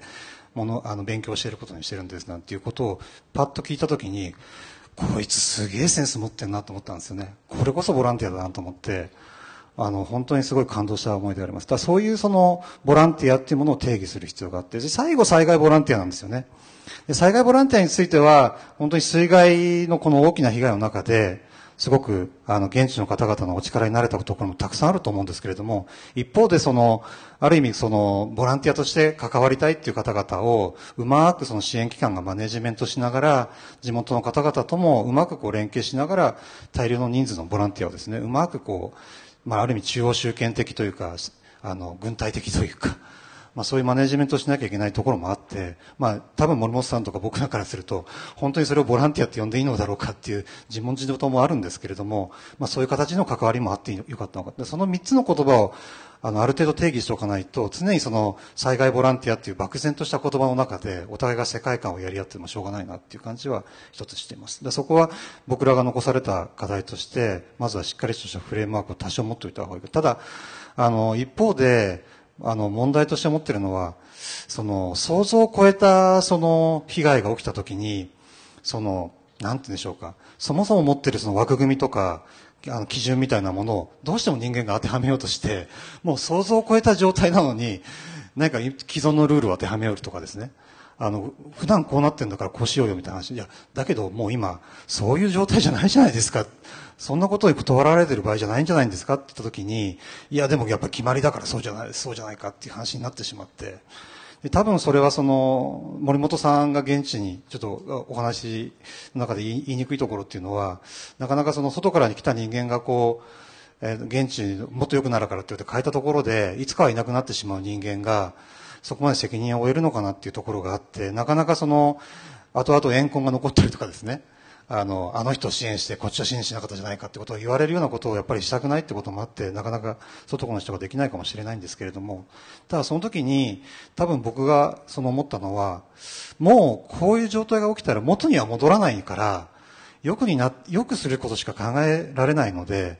仮に何かこう、いろんなこう、問題が起きたとしても、これはもっと良くなるためのプロセスなんだから、何かその、なんていうんですか、もともとあった人間関係から考えれば、あの人を立てなきゃいけないとか、もともとあったルールからすれば、これをしなきゃいけないっていうことではなくて、それをもう乗り越えてしまって、その、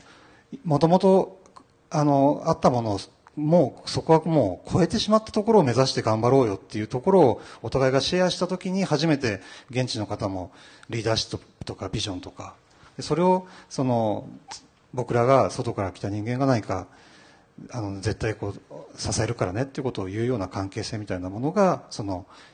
外との内とのこう関係性として最初にあるっていうかですねそういうことをお互いが理解しながらいかないと何かそのやっぱり初動体制がどうのこうのってことになってしまうのかななんてことを思っていて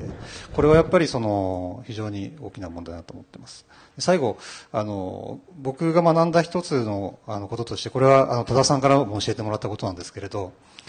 あのなかなか行政なり公共機関と NPO、NGO っていうのがですね共同するっていうのは非常に難しいことで、まあ、特に NPO とか NGO っていうのはやっぱり現場で常にこう動いてますからある意味朝礼誤解が当たり前でですね朝言ったことと午後の会議のこととか全く違うことがあったりしてそうなるとどうしてもですね聞いてるとか聞いてないっていう話が出てきちゃうんですね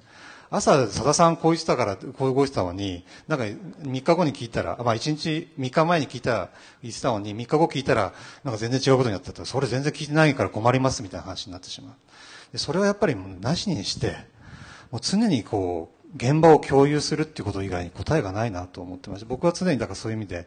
できたかできないかは、今日、神奈川のメンバーもいるので、あいつはそうやって言ってたっていうことを言われると怒られちゃうんですけど、常に、僕としては常に現場にいて、聞いてるとか聞いてないってことは常に言わないようにしようと思っていて、やっぱりそういうその共同するっていうことは、何かそのもう現場を常に言い合わせながらですね、で問題も共有してるし、目的も言い合わせる、あの、共有するし、あの状況も常に共有しながら一緒に考えていくことでしかもう解決できないっていうかですね。なんか常にほうれん草がどうのこうのとか僕も怒られるんですけれども、でもやっぱりそれはもう現場を常に共有する以外に答えがないなっていう感じは強く思っていて、そこら辺のその、あの石巻の会議がうまくいったとか、どの真心ネットがうまくいったっていうのはまさにそういうマネジメントを心がけたことなんじゃないかなっていうのは、すごくその今回機能したことって言えばそこが大きくあるのかななんていうことをお話聞きながら思ってましたありがとうございます。非常に、あの、資産の富む、えー話で、後のディスカッションにもですね、いくつか今吉田さん、えー言ったことを議論したいなと思うんですけど、やはり、その想像を絶することが起きたとき、それ、これは過去じゃなくて、将来も起きる可能性があるわけですね。その時に、まあ、吉田さん、行政の職員なんで、県庁の職員でしたっけ？なんか、そういう人を前に言うのはあれですけど、基本的に、まあ、基礎自治体とか県庁で働く人っていうのはそんな想像を絶することの仕事をしたくてやったというよりも日常を良くしたい。その中でやはりルーティーンっていうのがすごく重要になるわけですけれども、ルーティーンじゃないことが遠くでは起きた。そういった時にどう対応するかというともうマニュアルはないわけなんですね。そうするとどうしても我々っていうのはどっかの組織に属すると、それでそこの組織特有の規制概念にとらわれたり、またマニュアルを常にチェックしながら前例はこうだからっていうことになるわけですけど、そうじゃないところでいかにいかに一人一人が動けるか。それで最後のところですけど、遠野真心ネット石巻まあ、それがパーフェクトでは全くないわけですけれども、そこに潜む要素が何だったかっていうところをもうちょっと議論していきたいなと思いますが、ちょっとすいません、あの、頼正さんずっと静かにしてるんで、あの、頼正さんにここでちょっと振らせていただいて、お願いします。え、えーと、よりますです。よろしくお願いします。本来だったら、あの、代表の村井がですね、来るべきところなんですが、あの、まあ、代わりに行けと言われてやってまいりました。で、私はですね、あの、日本財団ロードプロジェクトの、まあ、事務局として、あの、震災後ですね、えーまあ、あの日本財団の方に出向で出させていただいたということで、えー今も実はこの2階に事務所があるんですけれどもそこで、えーずっと足湯のボランティアの送り出しということを、えーやらせていただいていますであの先ほど鳥羽さんの方からも説明があったんですけれども、えー静岡県のあの頭上訓練ですねあのネットワーク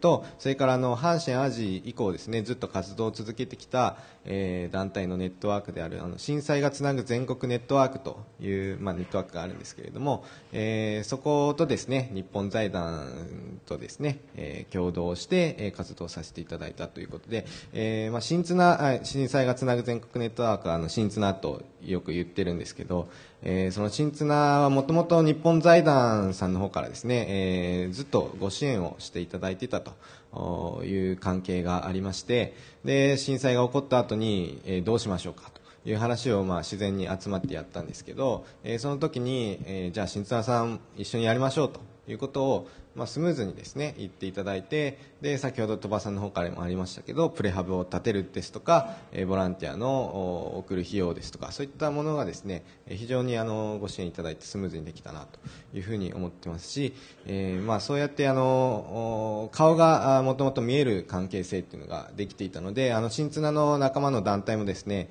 被災地の中の各地、え福島から宮城、岩手というふうに入っていったんですけれどもそこの状況がですね我々のこの東京にいるメンバーも、えー新綱の団体があそこに行ってるっていうので、えーまあ、安心してこのボランティアを送り出すというようなことも、えーできたのかなというふうに思っておりますので、えやっぱりその日頃もともと災害前に顔がつながっていた関係があるっていうのは非常に、え大きかったことかなというふうに思います。今のお話だとやっぱ災害前から顔がつながっていたと。事前準備のところですかね。それで知り合いがいたんで、えーまあ、うまく動けたところがあるっていうようなところですかね。ありがとうございます。じゃ今あのちょこういろんな方からのお話がある中でどうぞ。柴田さんどうぞ。ちょっとあの機能したもの、機能しなかったもの、機能できなかったもので、ちょっと私の立場のところでの自分の反省というか、あのあれも踏まえてお話なんですけど、あの私、岩手県北観光と一緒にあのボランティアバスをもう 5, 月頃から、あ違う、4月頃からあのどんどん出していって、これはあの商業ベースでやってみました。あの要は彼ら自身が生き残っていくために、あの彼らも被災してしまいましたので、でかつ観光がもう全部あのなくなってしまうような状況だったので、そういったことをやっていったんですけど、まあ、そういった意味で機能したものとしては、そういった間口を広げられることにはお役に立ったのかなと思いました。で、あのいろいろな方もあの個人個人でバラバラに入っていくよりも一つまとまって入ってきたっていうのは、あのやえー、とボランティアセンターさんの方にも多少は役に立てたのかなというのと参加者の方もこういったツアーになっているということで一つパッケージになっているのが参加しやすかったということがありました。で機能しなかったものとしてはその我々初めはその陸前高田大土、えー、と以外にも野田村とかですねボラあのあまりメディアのあの当たってないところもやってそこを重点的にやりたかったんですけどやはりあの募集者があ応募者が集まらなくて実施がであのあまりできなかったというところ。であともう一つはその冬になっていくに従ってだんだんだんだんとそのツアーの本数とかもあのなかなか限られてきてしまったということとかであの継続性であるとかあるいはそのどうしてもミーハーにあのえー有名なところに人が集まりがちなところをその旅行会社としてうまくあの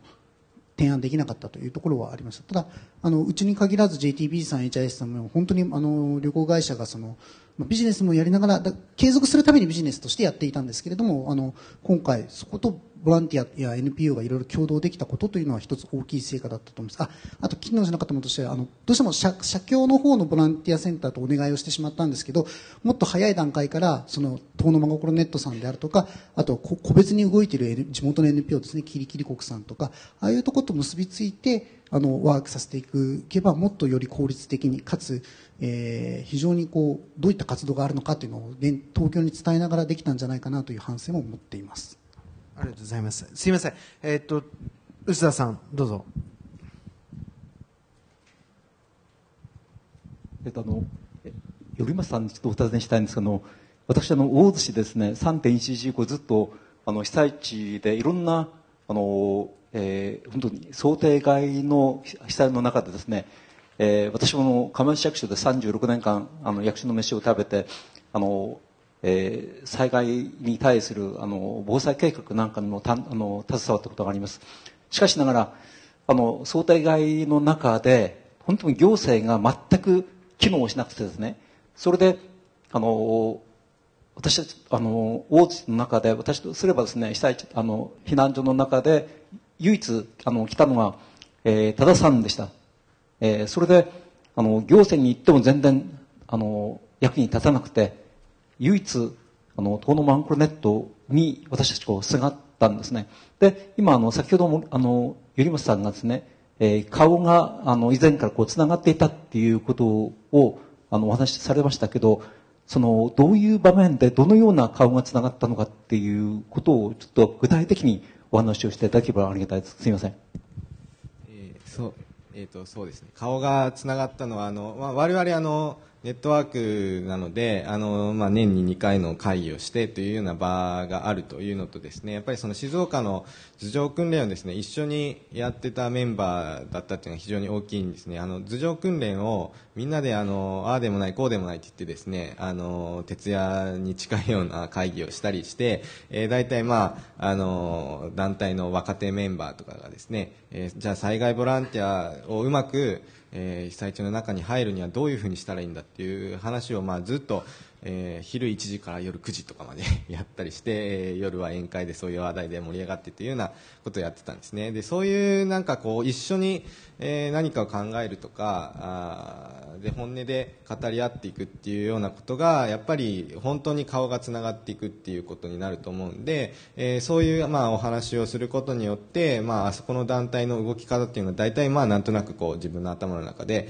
あやるんだろうなっていうのは想像つきますし、えー、やっぱりそういう議論をですねもともとやってたっていうのが良かったんじゃないかなというふうに思います。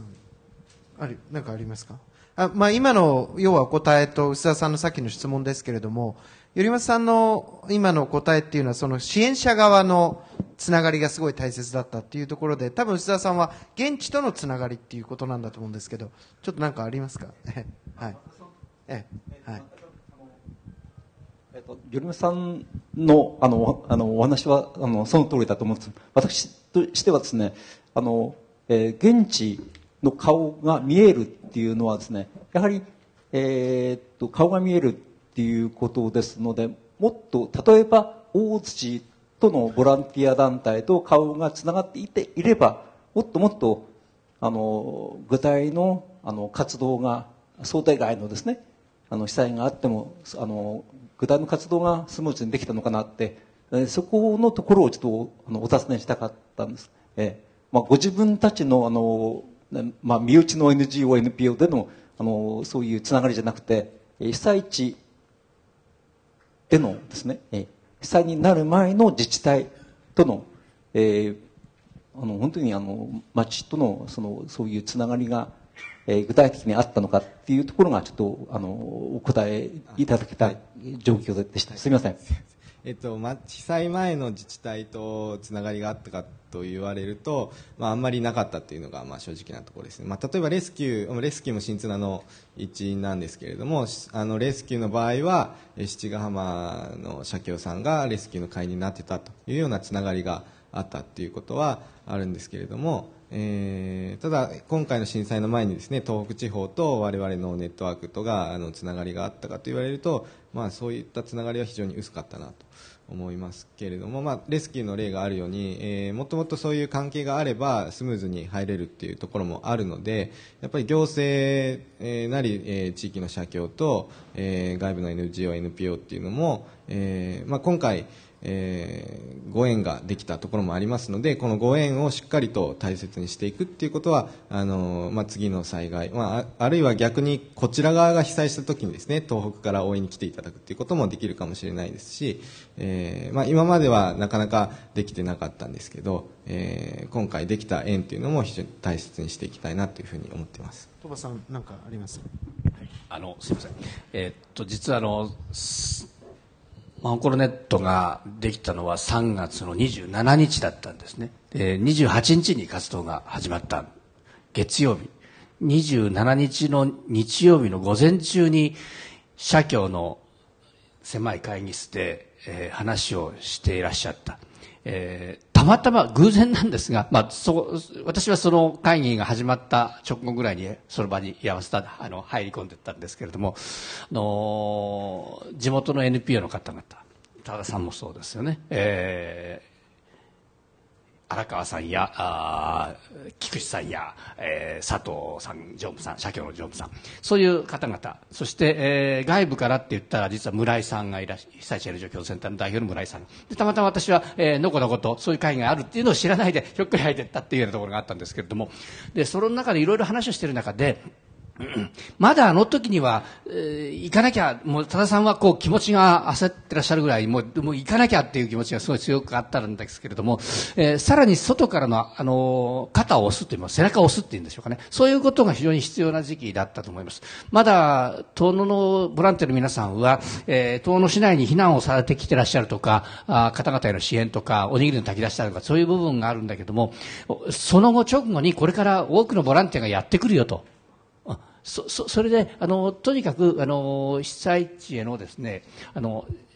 支援に向けて水先案内人を地元の人たちがしなきゃいけないっていう。でそこに多くの全国からボランティア来るよということで。だから遠野の人たち多田さんたちを中心に遠野の人たちがまずは被災地に入ってそのつなぎをするっていうことがすごく大事だっていうタイミングだったと。思うそこから動き出していったっていう部分があったと思うんですね。でやっぱりあのつながりがないわけでしたから私たちは。ですからなおさら地元あるいは周辺の方々があのつながりを作るっていう部分がすごい大事だったんじゃないかなっていうふうには思いましたね。どうぞ山下先生。えっと、今の考え方がちょっと中長期に向けての混乱に象徴されると思うんですけども、緊急救命期には医療とか物資とか毛布とか人とかがどんどん外からある程度車や燃料を持ったり物資持ってる団体が入ってこなきゃいけないんですけども、そこから先っていうのは、さっき現場っておっしゃってましたけど、現場がどうして混乱しないかっていうと、東のネットワークにしても、それからあの七ヶ浜にしても地域の人たちが自分たちの知ってる人的ネットワークやいろんなものを動員しながら自分たちのニーズをクライアントとして語ってそれ皆さんちょっとサポートしてくださいっていう状態だからそういう状態にそっさと持っていかなきゃいけない。だから今回私は思ってて思ったのは途上国でもよく起こるんだけどもその神戸ボランティアみたいなグループが入ってきて最初助かるんだけどもあとバンバンバンバンこうしこうすればいいああすればいいこうしてくださいああしてください。私たちがこの、あのー顧問になって仕切ってあげましょうみたいなパターンになってくるとあの現地は混乱しちゃうんですよね。クライアントは被災者ですから我々の。それから東のネットワークについても、その二十何日に NPO としてはできたけども、自衛隊か東のネットワークかってぐらいで、例えば薄沢さんのところにはもう14日ぐらいに物持って来てきてるわけです。それで現地に飛び込んで、その、多田さんたちが、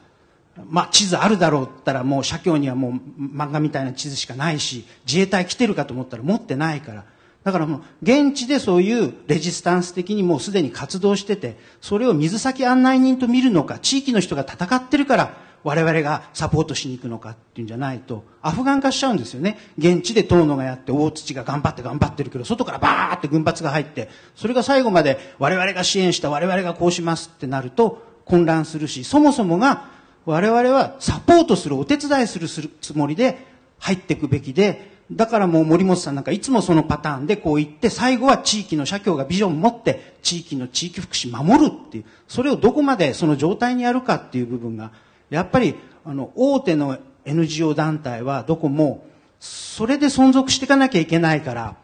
足湯も助かった、何も助かったけども、それをあの関西系のマスコミに見せながら、現地であれやってます、これやってますよって言ったら、本当にもう東京なんかいっぱい出稼ぎやこう卒業してきてる人たちはもう自分の家族、さっきおっしゃってたように吉田さんが自分の家族って助けるために軽自動車転がして向こうに行って布団を怒り毛布を行ってってみんなやってるわけですよ。そこでなんか関西から来た人ばっかりが助けてるって言ったら、もう東北は関西じゃないみたいな話で怒ってる方もいるわけですよね、現地。だからそういう気持ちとか、クライアント、被災者が被災地の、ま、役場じゃないですよね。被災した人たちの各地域のコミュニティどうするかってことを考えるってことが、ちゃんとしてないと、その、現場とか、あありがとうございます。ちょっと、あの、ええ、お願いします。私、ジャムズネット東京の上田と申します。今日の議論大変大事でですね、あの、ミスマッチっていうのがすごくあるんだなっていうのを感じました。それは、あの、えー今、ボランティアをする側、それから社協、ボラ船の立場というのはすごくよく理解できましたと。私、今の先生のお話聞いて、クライアント側である受ける側のなんかミスマッチのところをもう少し議論すべきかなと。あの、東北の人たちの気質含めて、私もいろいろ回りましたけども、彼らは受けるまでにやっぱり、ボランティアをする側と受ける側のすごくアンマッチというかミスマッチ、ギャップがある。そこをもっと私たちは、あの、これが必要なんだからじゃなく、受ける側、自分が今度、受ける側になった時に本当にいいのかなとか、そこの部分の検証が、私はぜひ必要ではないかなって、ここに来ていられる方は私もそうですけど、どちらかというと、あの、ボランティアをする側の人間ばかりが集まってると思います。そうではなくて、される側の人間っていう立場からの、なんかものの見方っていうのをぜひ、あの、この議論の中に加えていただくと、よろしいのではと思います。ちょっとあれ回して第2部のところに行っていただいていいですか？えっ、と、まさに今、本当に重要なところで、実はこの第1部からつながっていきたいのが、えー第2部の、えー議論なんですね。それで、やはりですね、支援する側の、本当、自己満足になってないかっていうことは、常に、こう、考える必要があると思うんですね。それから、現地の状況っていうのはものすごく時間とともに変わっていく。それから、例えば神戸での経験が全て当てはまるわけでは全くない。それは時間的なものですよね。それから、ちょっと、実は今、原田さんに、あの、浪江の原田さんに振ろうかと思ってたんですけれども、今の議論って宮城と岩手中心になっていて、福島の状況ってもう全然違うんですよ。この中で福島の支援に入られた方、手を挙げていただければありがたいんですけれども、ええ、何人かいらっしゃるんですけど、本当に少ないんですね。その、福島へ支援した人たち、これ支援側もそうなんですけど、私も正直なところ、福島に、えーしっかり入り始めたの、昨年の11月からなんですけれども、本当に唖然としました。全然状況違うということで、その時間、場所、それによってじあの状況は変わっていて、一方で支援者側は、どうしても自己満足的になりがちで自分たちいいことやってるんだっていうところでですね、そこで現地とのミスマッチが起きてくるっていうところがすごくあるんじゃないかなと思って、に2番、あの、第2部ではて特にそのことを話したいとは思ってるんですが、ちょっと、あの、原田さんすいません、いきなり、あの、午後にもご登壇いただくんですけど、今までの議論聞いていて、ちょっと福島とはまた、なんとなくこう違和感があるなということをお考えになるんじゃないかと思うんですけれども、え。それで、あ、すいません、あの、ご紹介しとくと、あの、えー原田さんはですね、えー、まちづくり NPO 新町浪江という、浪江町を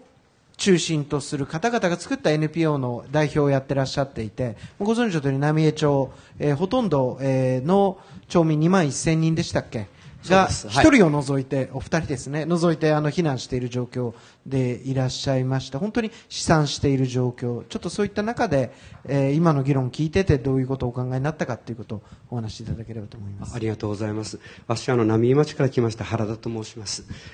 えーあの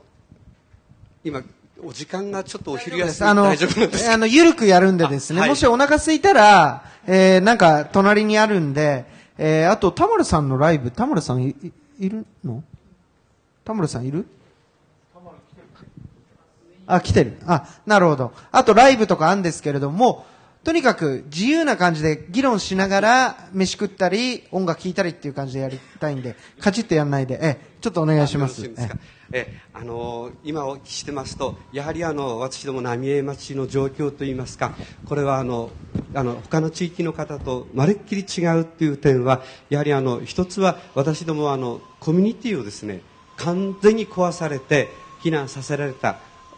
というところが一番あの今お話聞いてますとあの確かにあの宮城県の方岩手県の方あの本当にあの津波で全部こう亡くなられて私どもは津波ありました。であの海岸線から、まあ、2キロくらいまで津波入りました。でもあの実はその浪江でもあの100何人亡くなっているんですね。でそれはあのやはりこんな津波が来るとは思わなかった。あのむしろ見に行ったりとかですねそうやって亡くなった方もおられました。その一番その中にあるのはやはりチリ地震津波じゃなかったかと思います。あの時もあの波は相当あの潮が引いたんですね。もう本当には遠くまで引いたんですけどもその堤防を越えなかったっていうのがこういろんな方のそのお年寄りの方の心の中にあったもんですからまさかあんなのは来ないじゃない。そんな今のということであの本当にあのこう相当その海岸から中に入ったところで亡くなっている方もおられるんですねでそんなことあったもんでその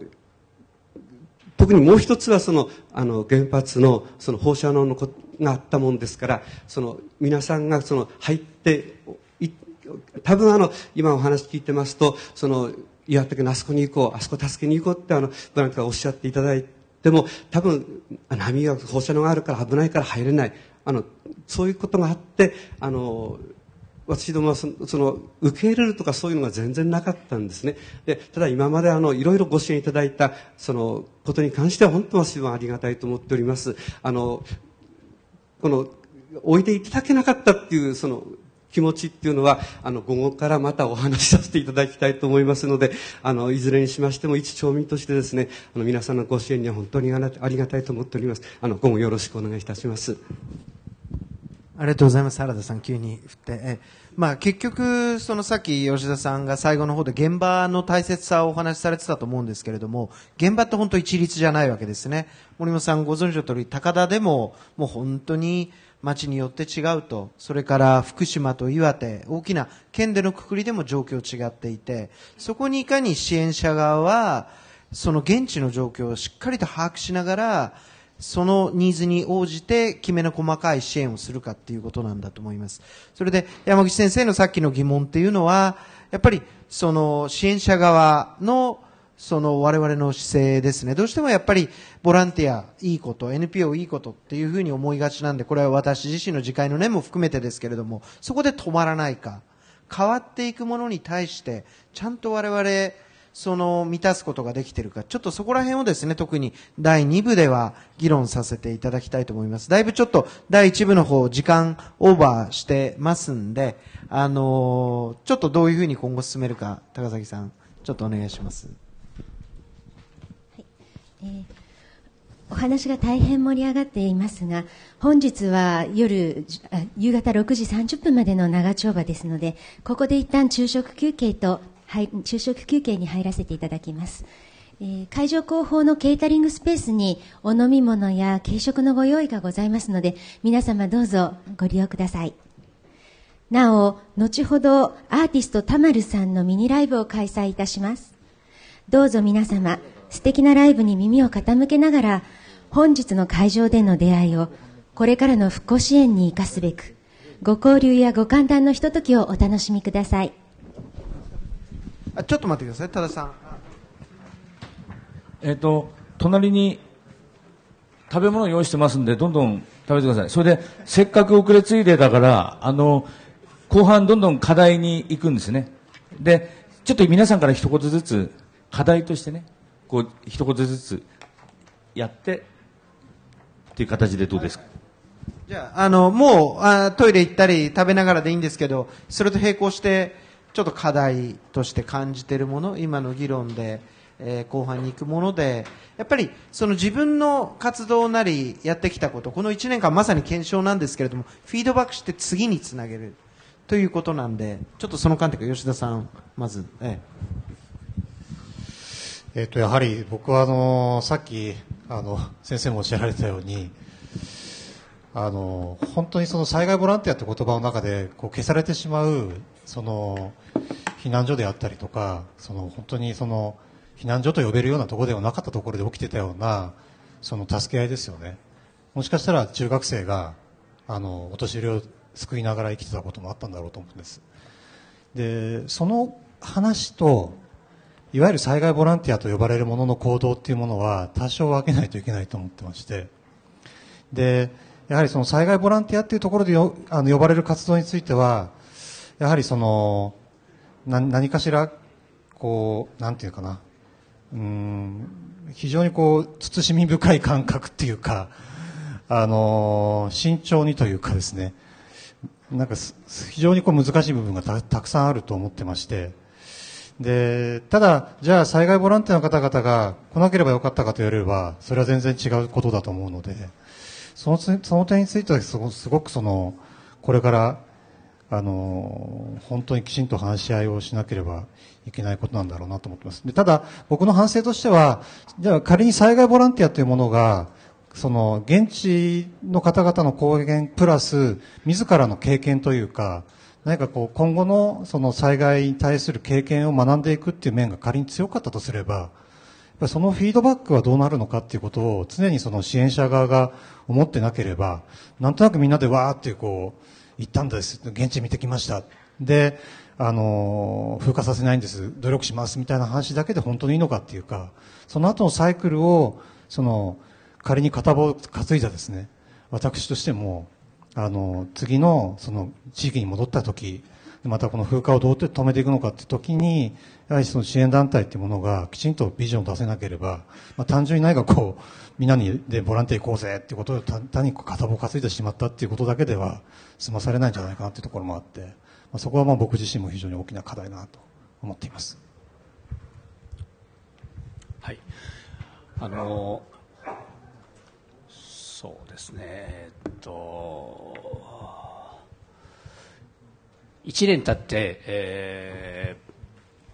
実は先日ある保育園の卒園式があって、えー、行ってきましたけれども、えー、そこで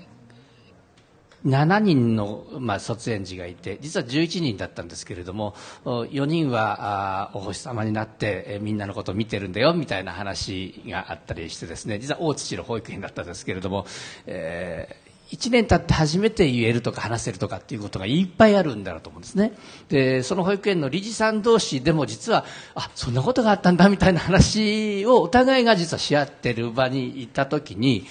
えー、実はあのうちの子が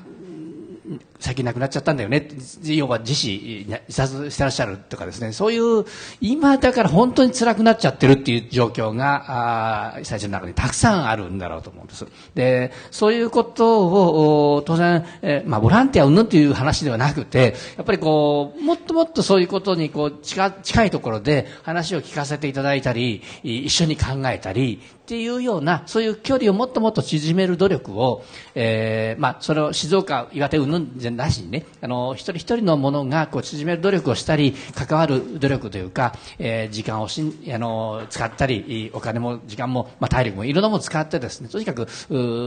まあ、関わるっていうことをし続けていくってことが今まだ大事なことだったと思うんですね。大事なことだと思っています。でそれをし続けないとやっぱりあの被災地どんどんどんどんもう復興してきてるんでしょみたいなねいうようなあの静岡あたりにいるとですよ。あのそういう空気があって、えー、なんていうかもう関わりはいいんじゃないみたいなそんな空気さえ出てきてしまうものですからもっともっとこう近い存在としてより引き寄せて関わっていくことが大事だよということを我々静岡あたりから言い続けていかないといけないなということをすごく今実は正直感じています。で、まあ、あと、静岡なりにこう関わり、まあ、大津さんなんかとか、あの、まあ、具体的に顔が見えるっていうようなところがたくさんできてきましたから、そういうところにこう細く長く関わり続けていくことが、えー、まだまだ大事だなってことを、まあ、課題にしていきたいなというふうに思っていますね。えー、課題ということなんですけれども、えーとまあ、僕も、えー、被災地の方に何度も行かせていただいて仮設住宅なんかにも、えー、よく行っているんですけどやっぱりそのその一つ一つの仮設住宅、まあえー、によって全然状況が違うっていう、まあ、それは避難所でも一緒だと思うんですけどこの避難所は、えー、ちゃんと炊き出しが来てて食事が提供できてるとか、えー、こっちは、えー、おにぎりしかないとかってそういうあの状況があったと思うんですけど仮設住宅もですね非常に、まあえー、そういったあの差が出てるのかなっていうふうに思います。でやっぱりボランティアがよく来る仮設住宅全然来ない、まあ、自治会長さんがいるかいないかとかですねそういうのも関係してると思うんですけど、まあ、そういういろんなあの課題がそれぞれ、えー、やっぱりこうちょっとずつ違ってきてると思うんですよね。で、えー、だんだんその被災地の課題その共通の課題っていうものから、えーまあ、日常につながっていくような課題っていうのにどんどん、えー、いくんだろうというふうに思いますので、えー、そこにどうやってじゃあボランティアが、えー、サポートしていけるのかっていうのはすごく考えないといけないですし、えー、そのボランティアのやることっていうものですねあのいろんな形が、えー、考えていかないといけない、えー、今までと一緒のように、えー、ボランティアが全員同じことやってたらいいというようなことではなくてですねそれぞれのボランティアがどういうその行く場所にどういう場所で、えー、そこでどういうサポートができるのかっていうのをもっともっとしっかりと考えていかないといけないですし、えーであの最初に関連死の問題とかも出ましたけれどもそういう問題が、これからどんどん深刻になっていく可能性ありますので、えーもうボランティアいいよっていうわけじゃなくていろんな形のボランティアがいろんな人たちがやることがやっぱり重要なんだということをもっと発信していくべきですしボランティアの側も、どんなことができるのかっていうのを考えるのが、まあ、今後非常に重要かなというふうに思います。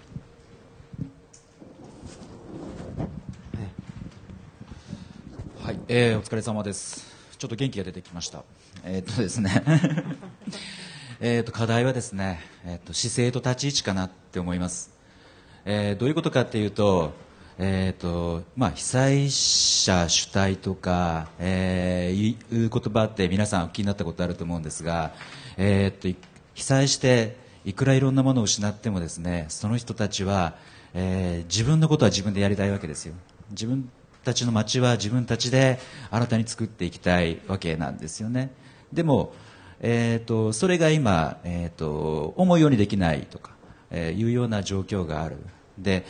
特に初期になんでおにぎり届けたか、なんで服を届けたかっていうと、えー、と地元の人たちはですね腹いっぱいになったらさあちょっと自分の家でも片付けるかとか、えー、と着込んで暖かくなったら、えー、とちょっと体を動かしてあの片付けでもしようかとかそのお手伝いなわけですよね。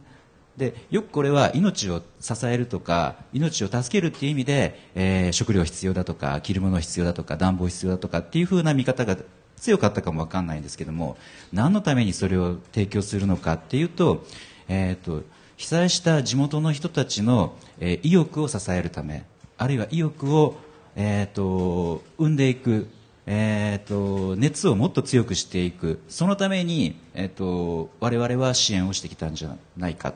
えー、とむしろその陸前高田の災害ボランティアセンターではそこをずっと言ってきたんですね。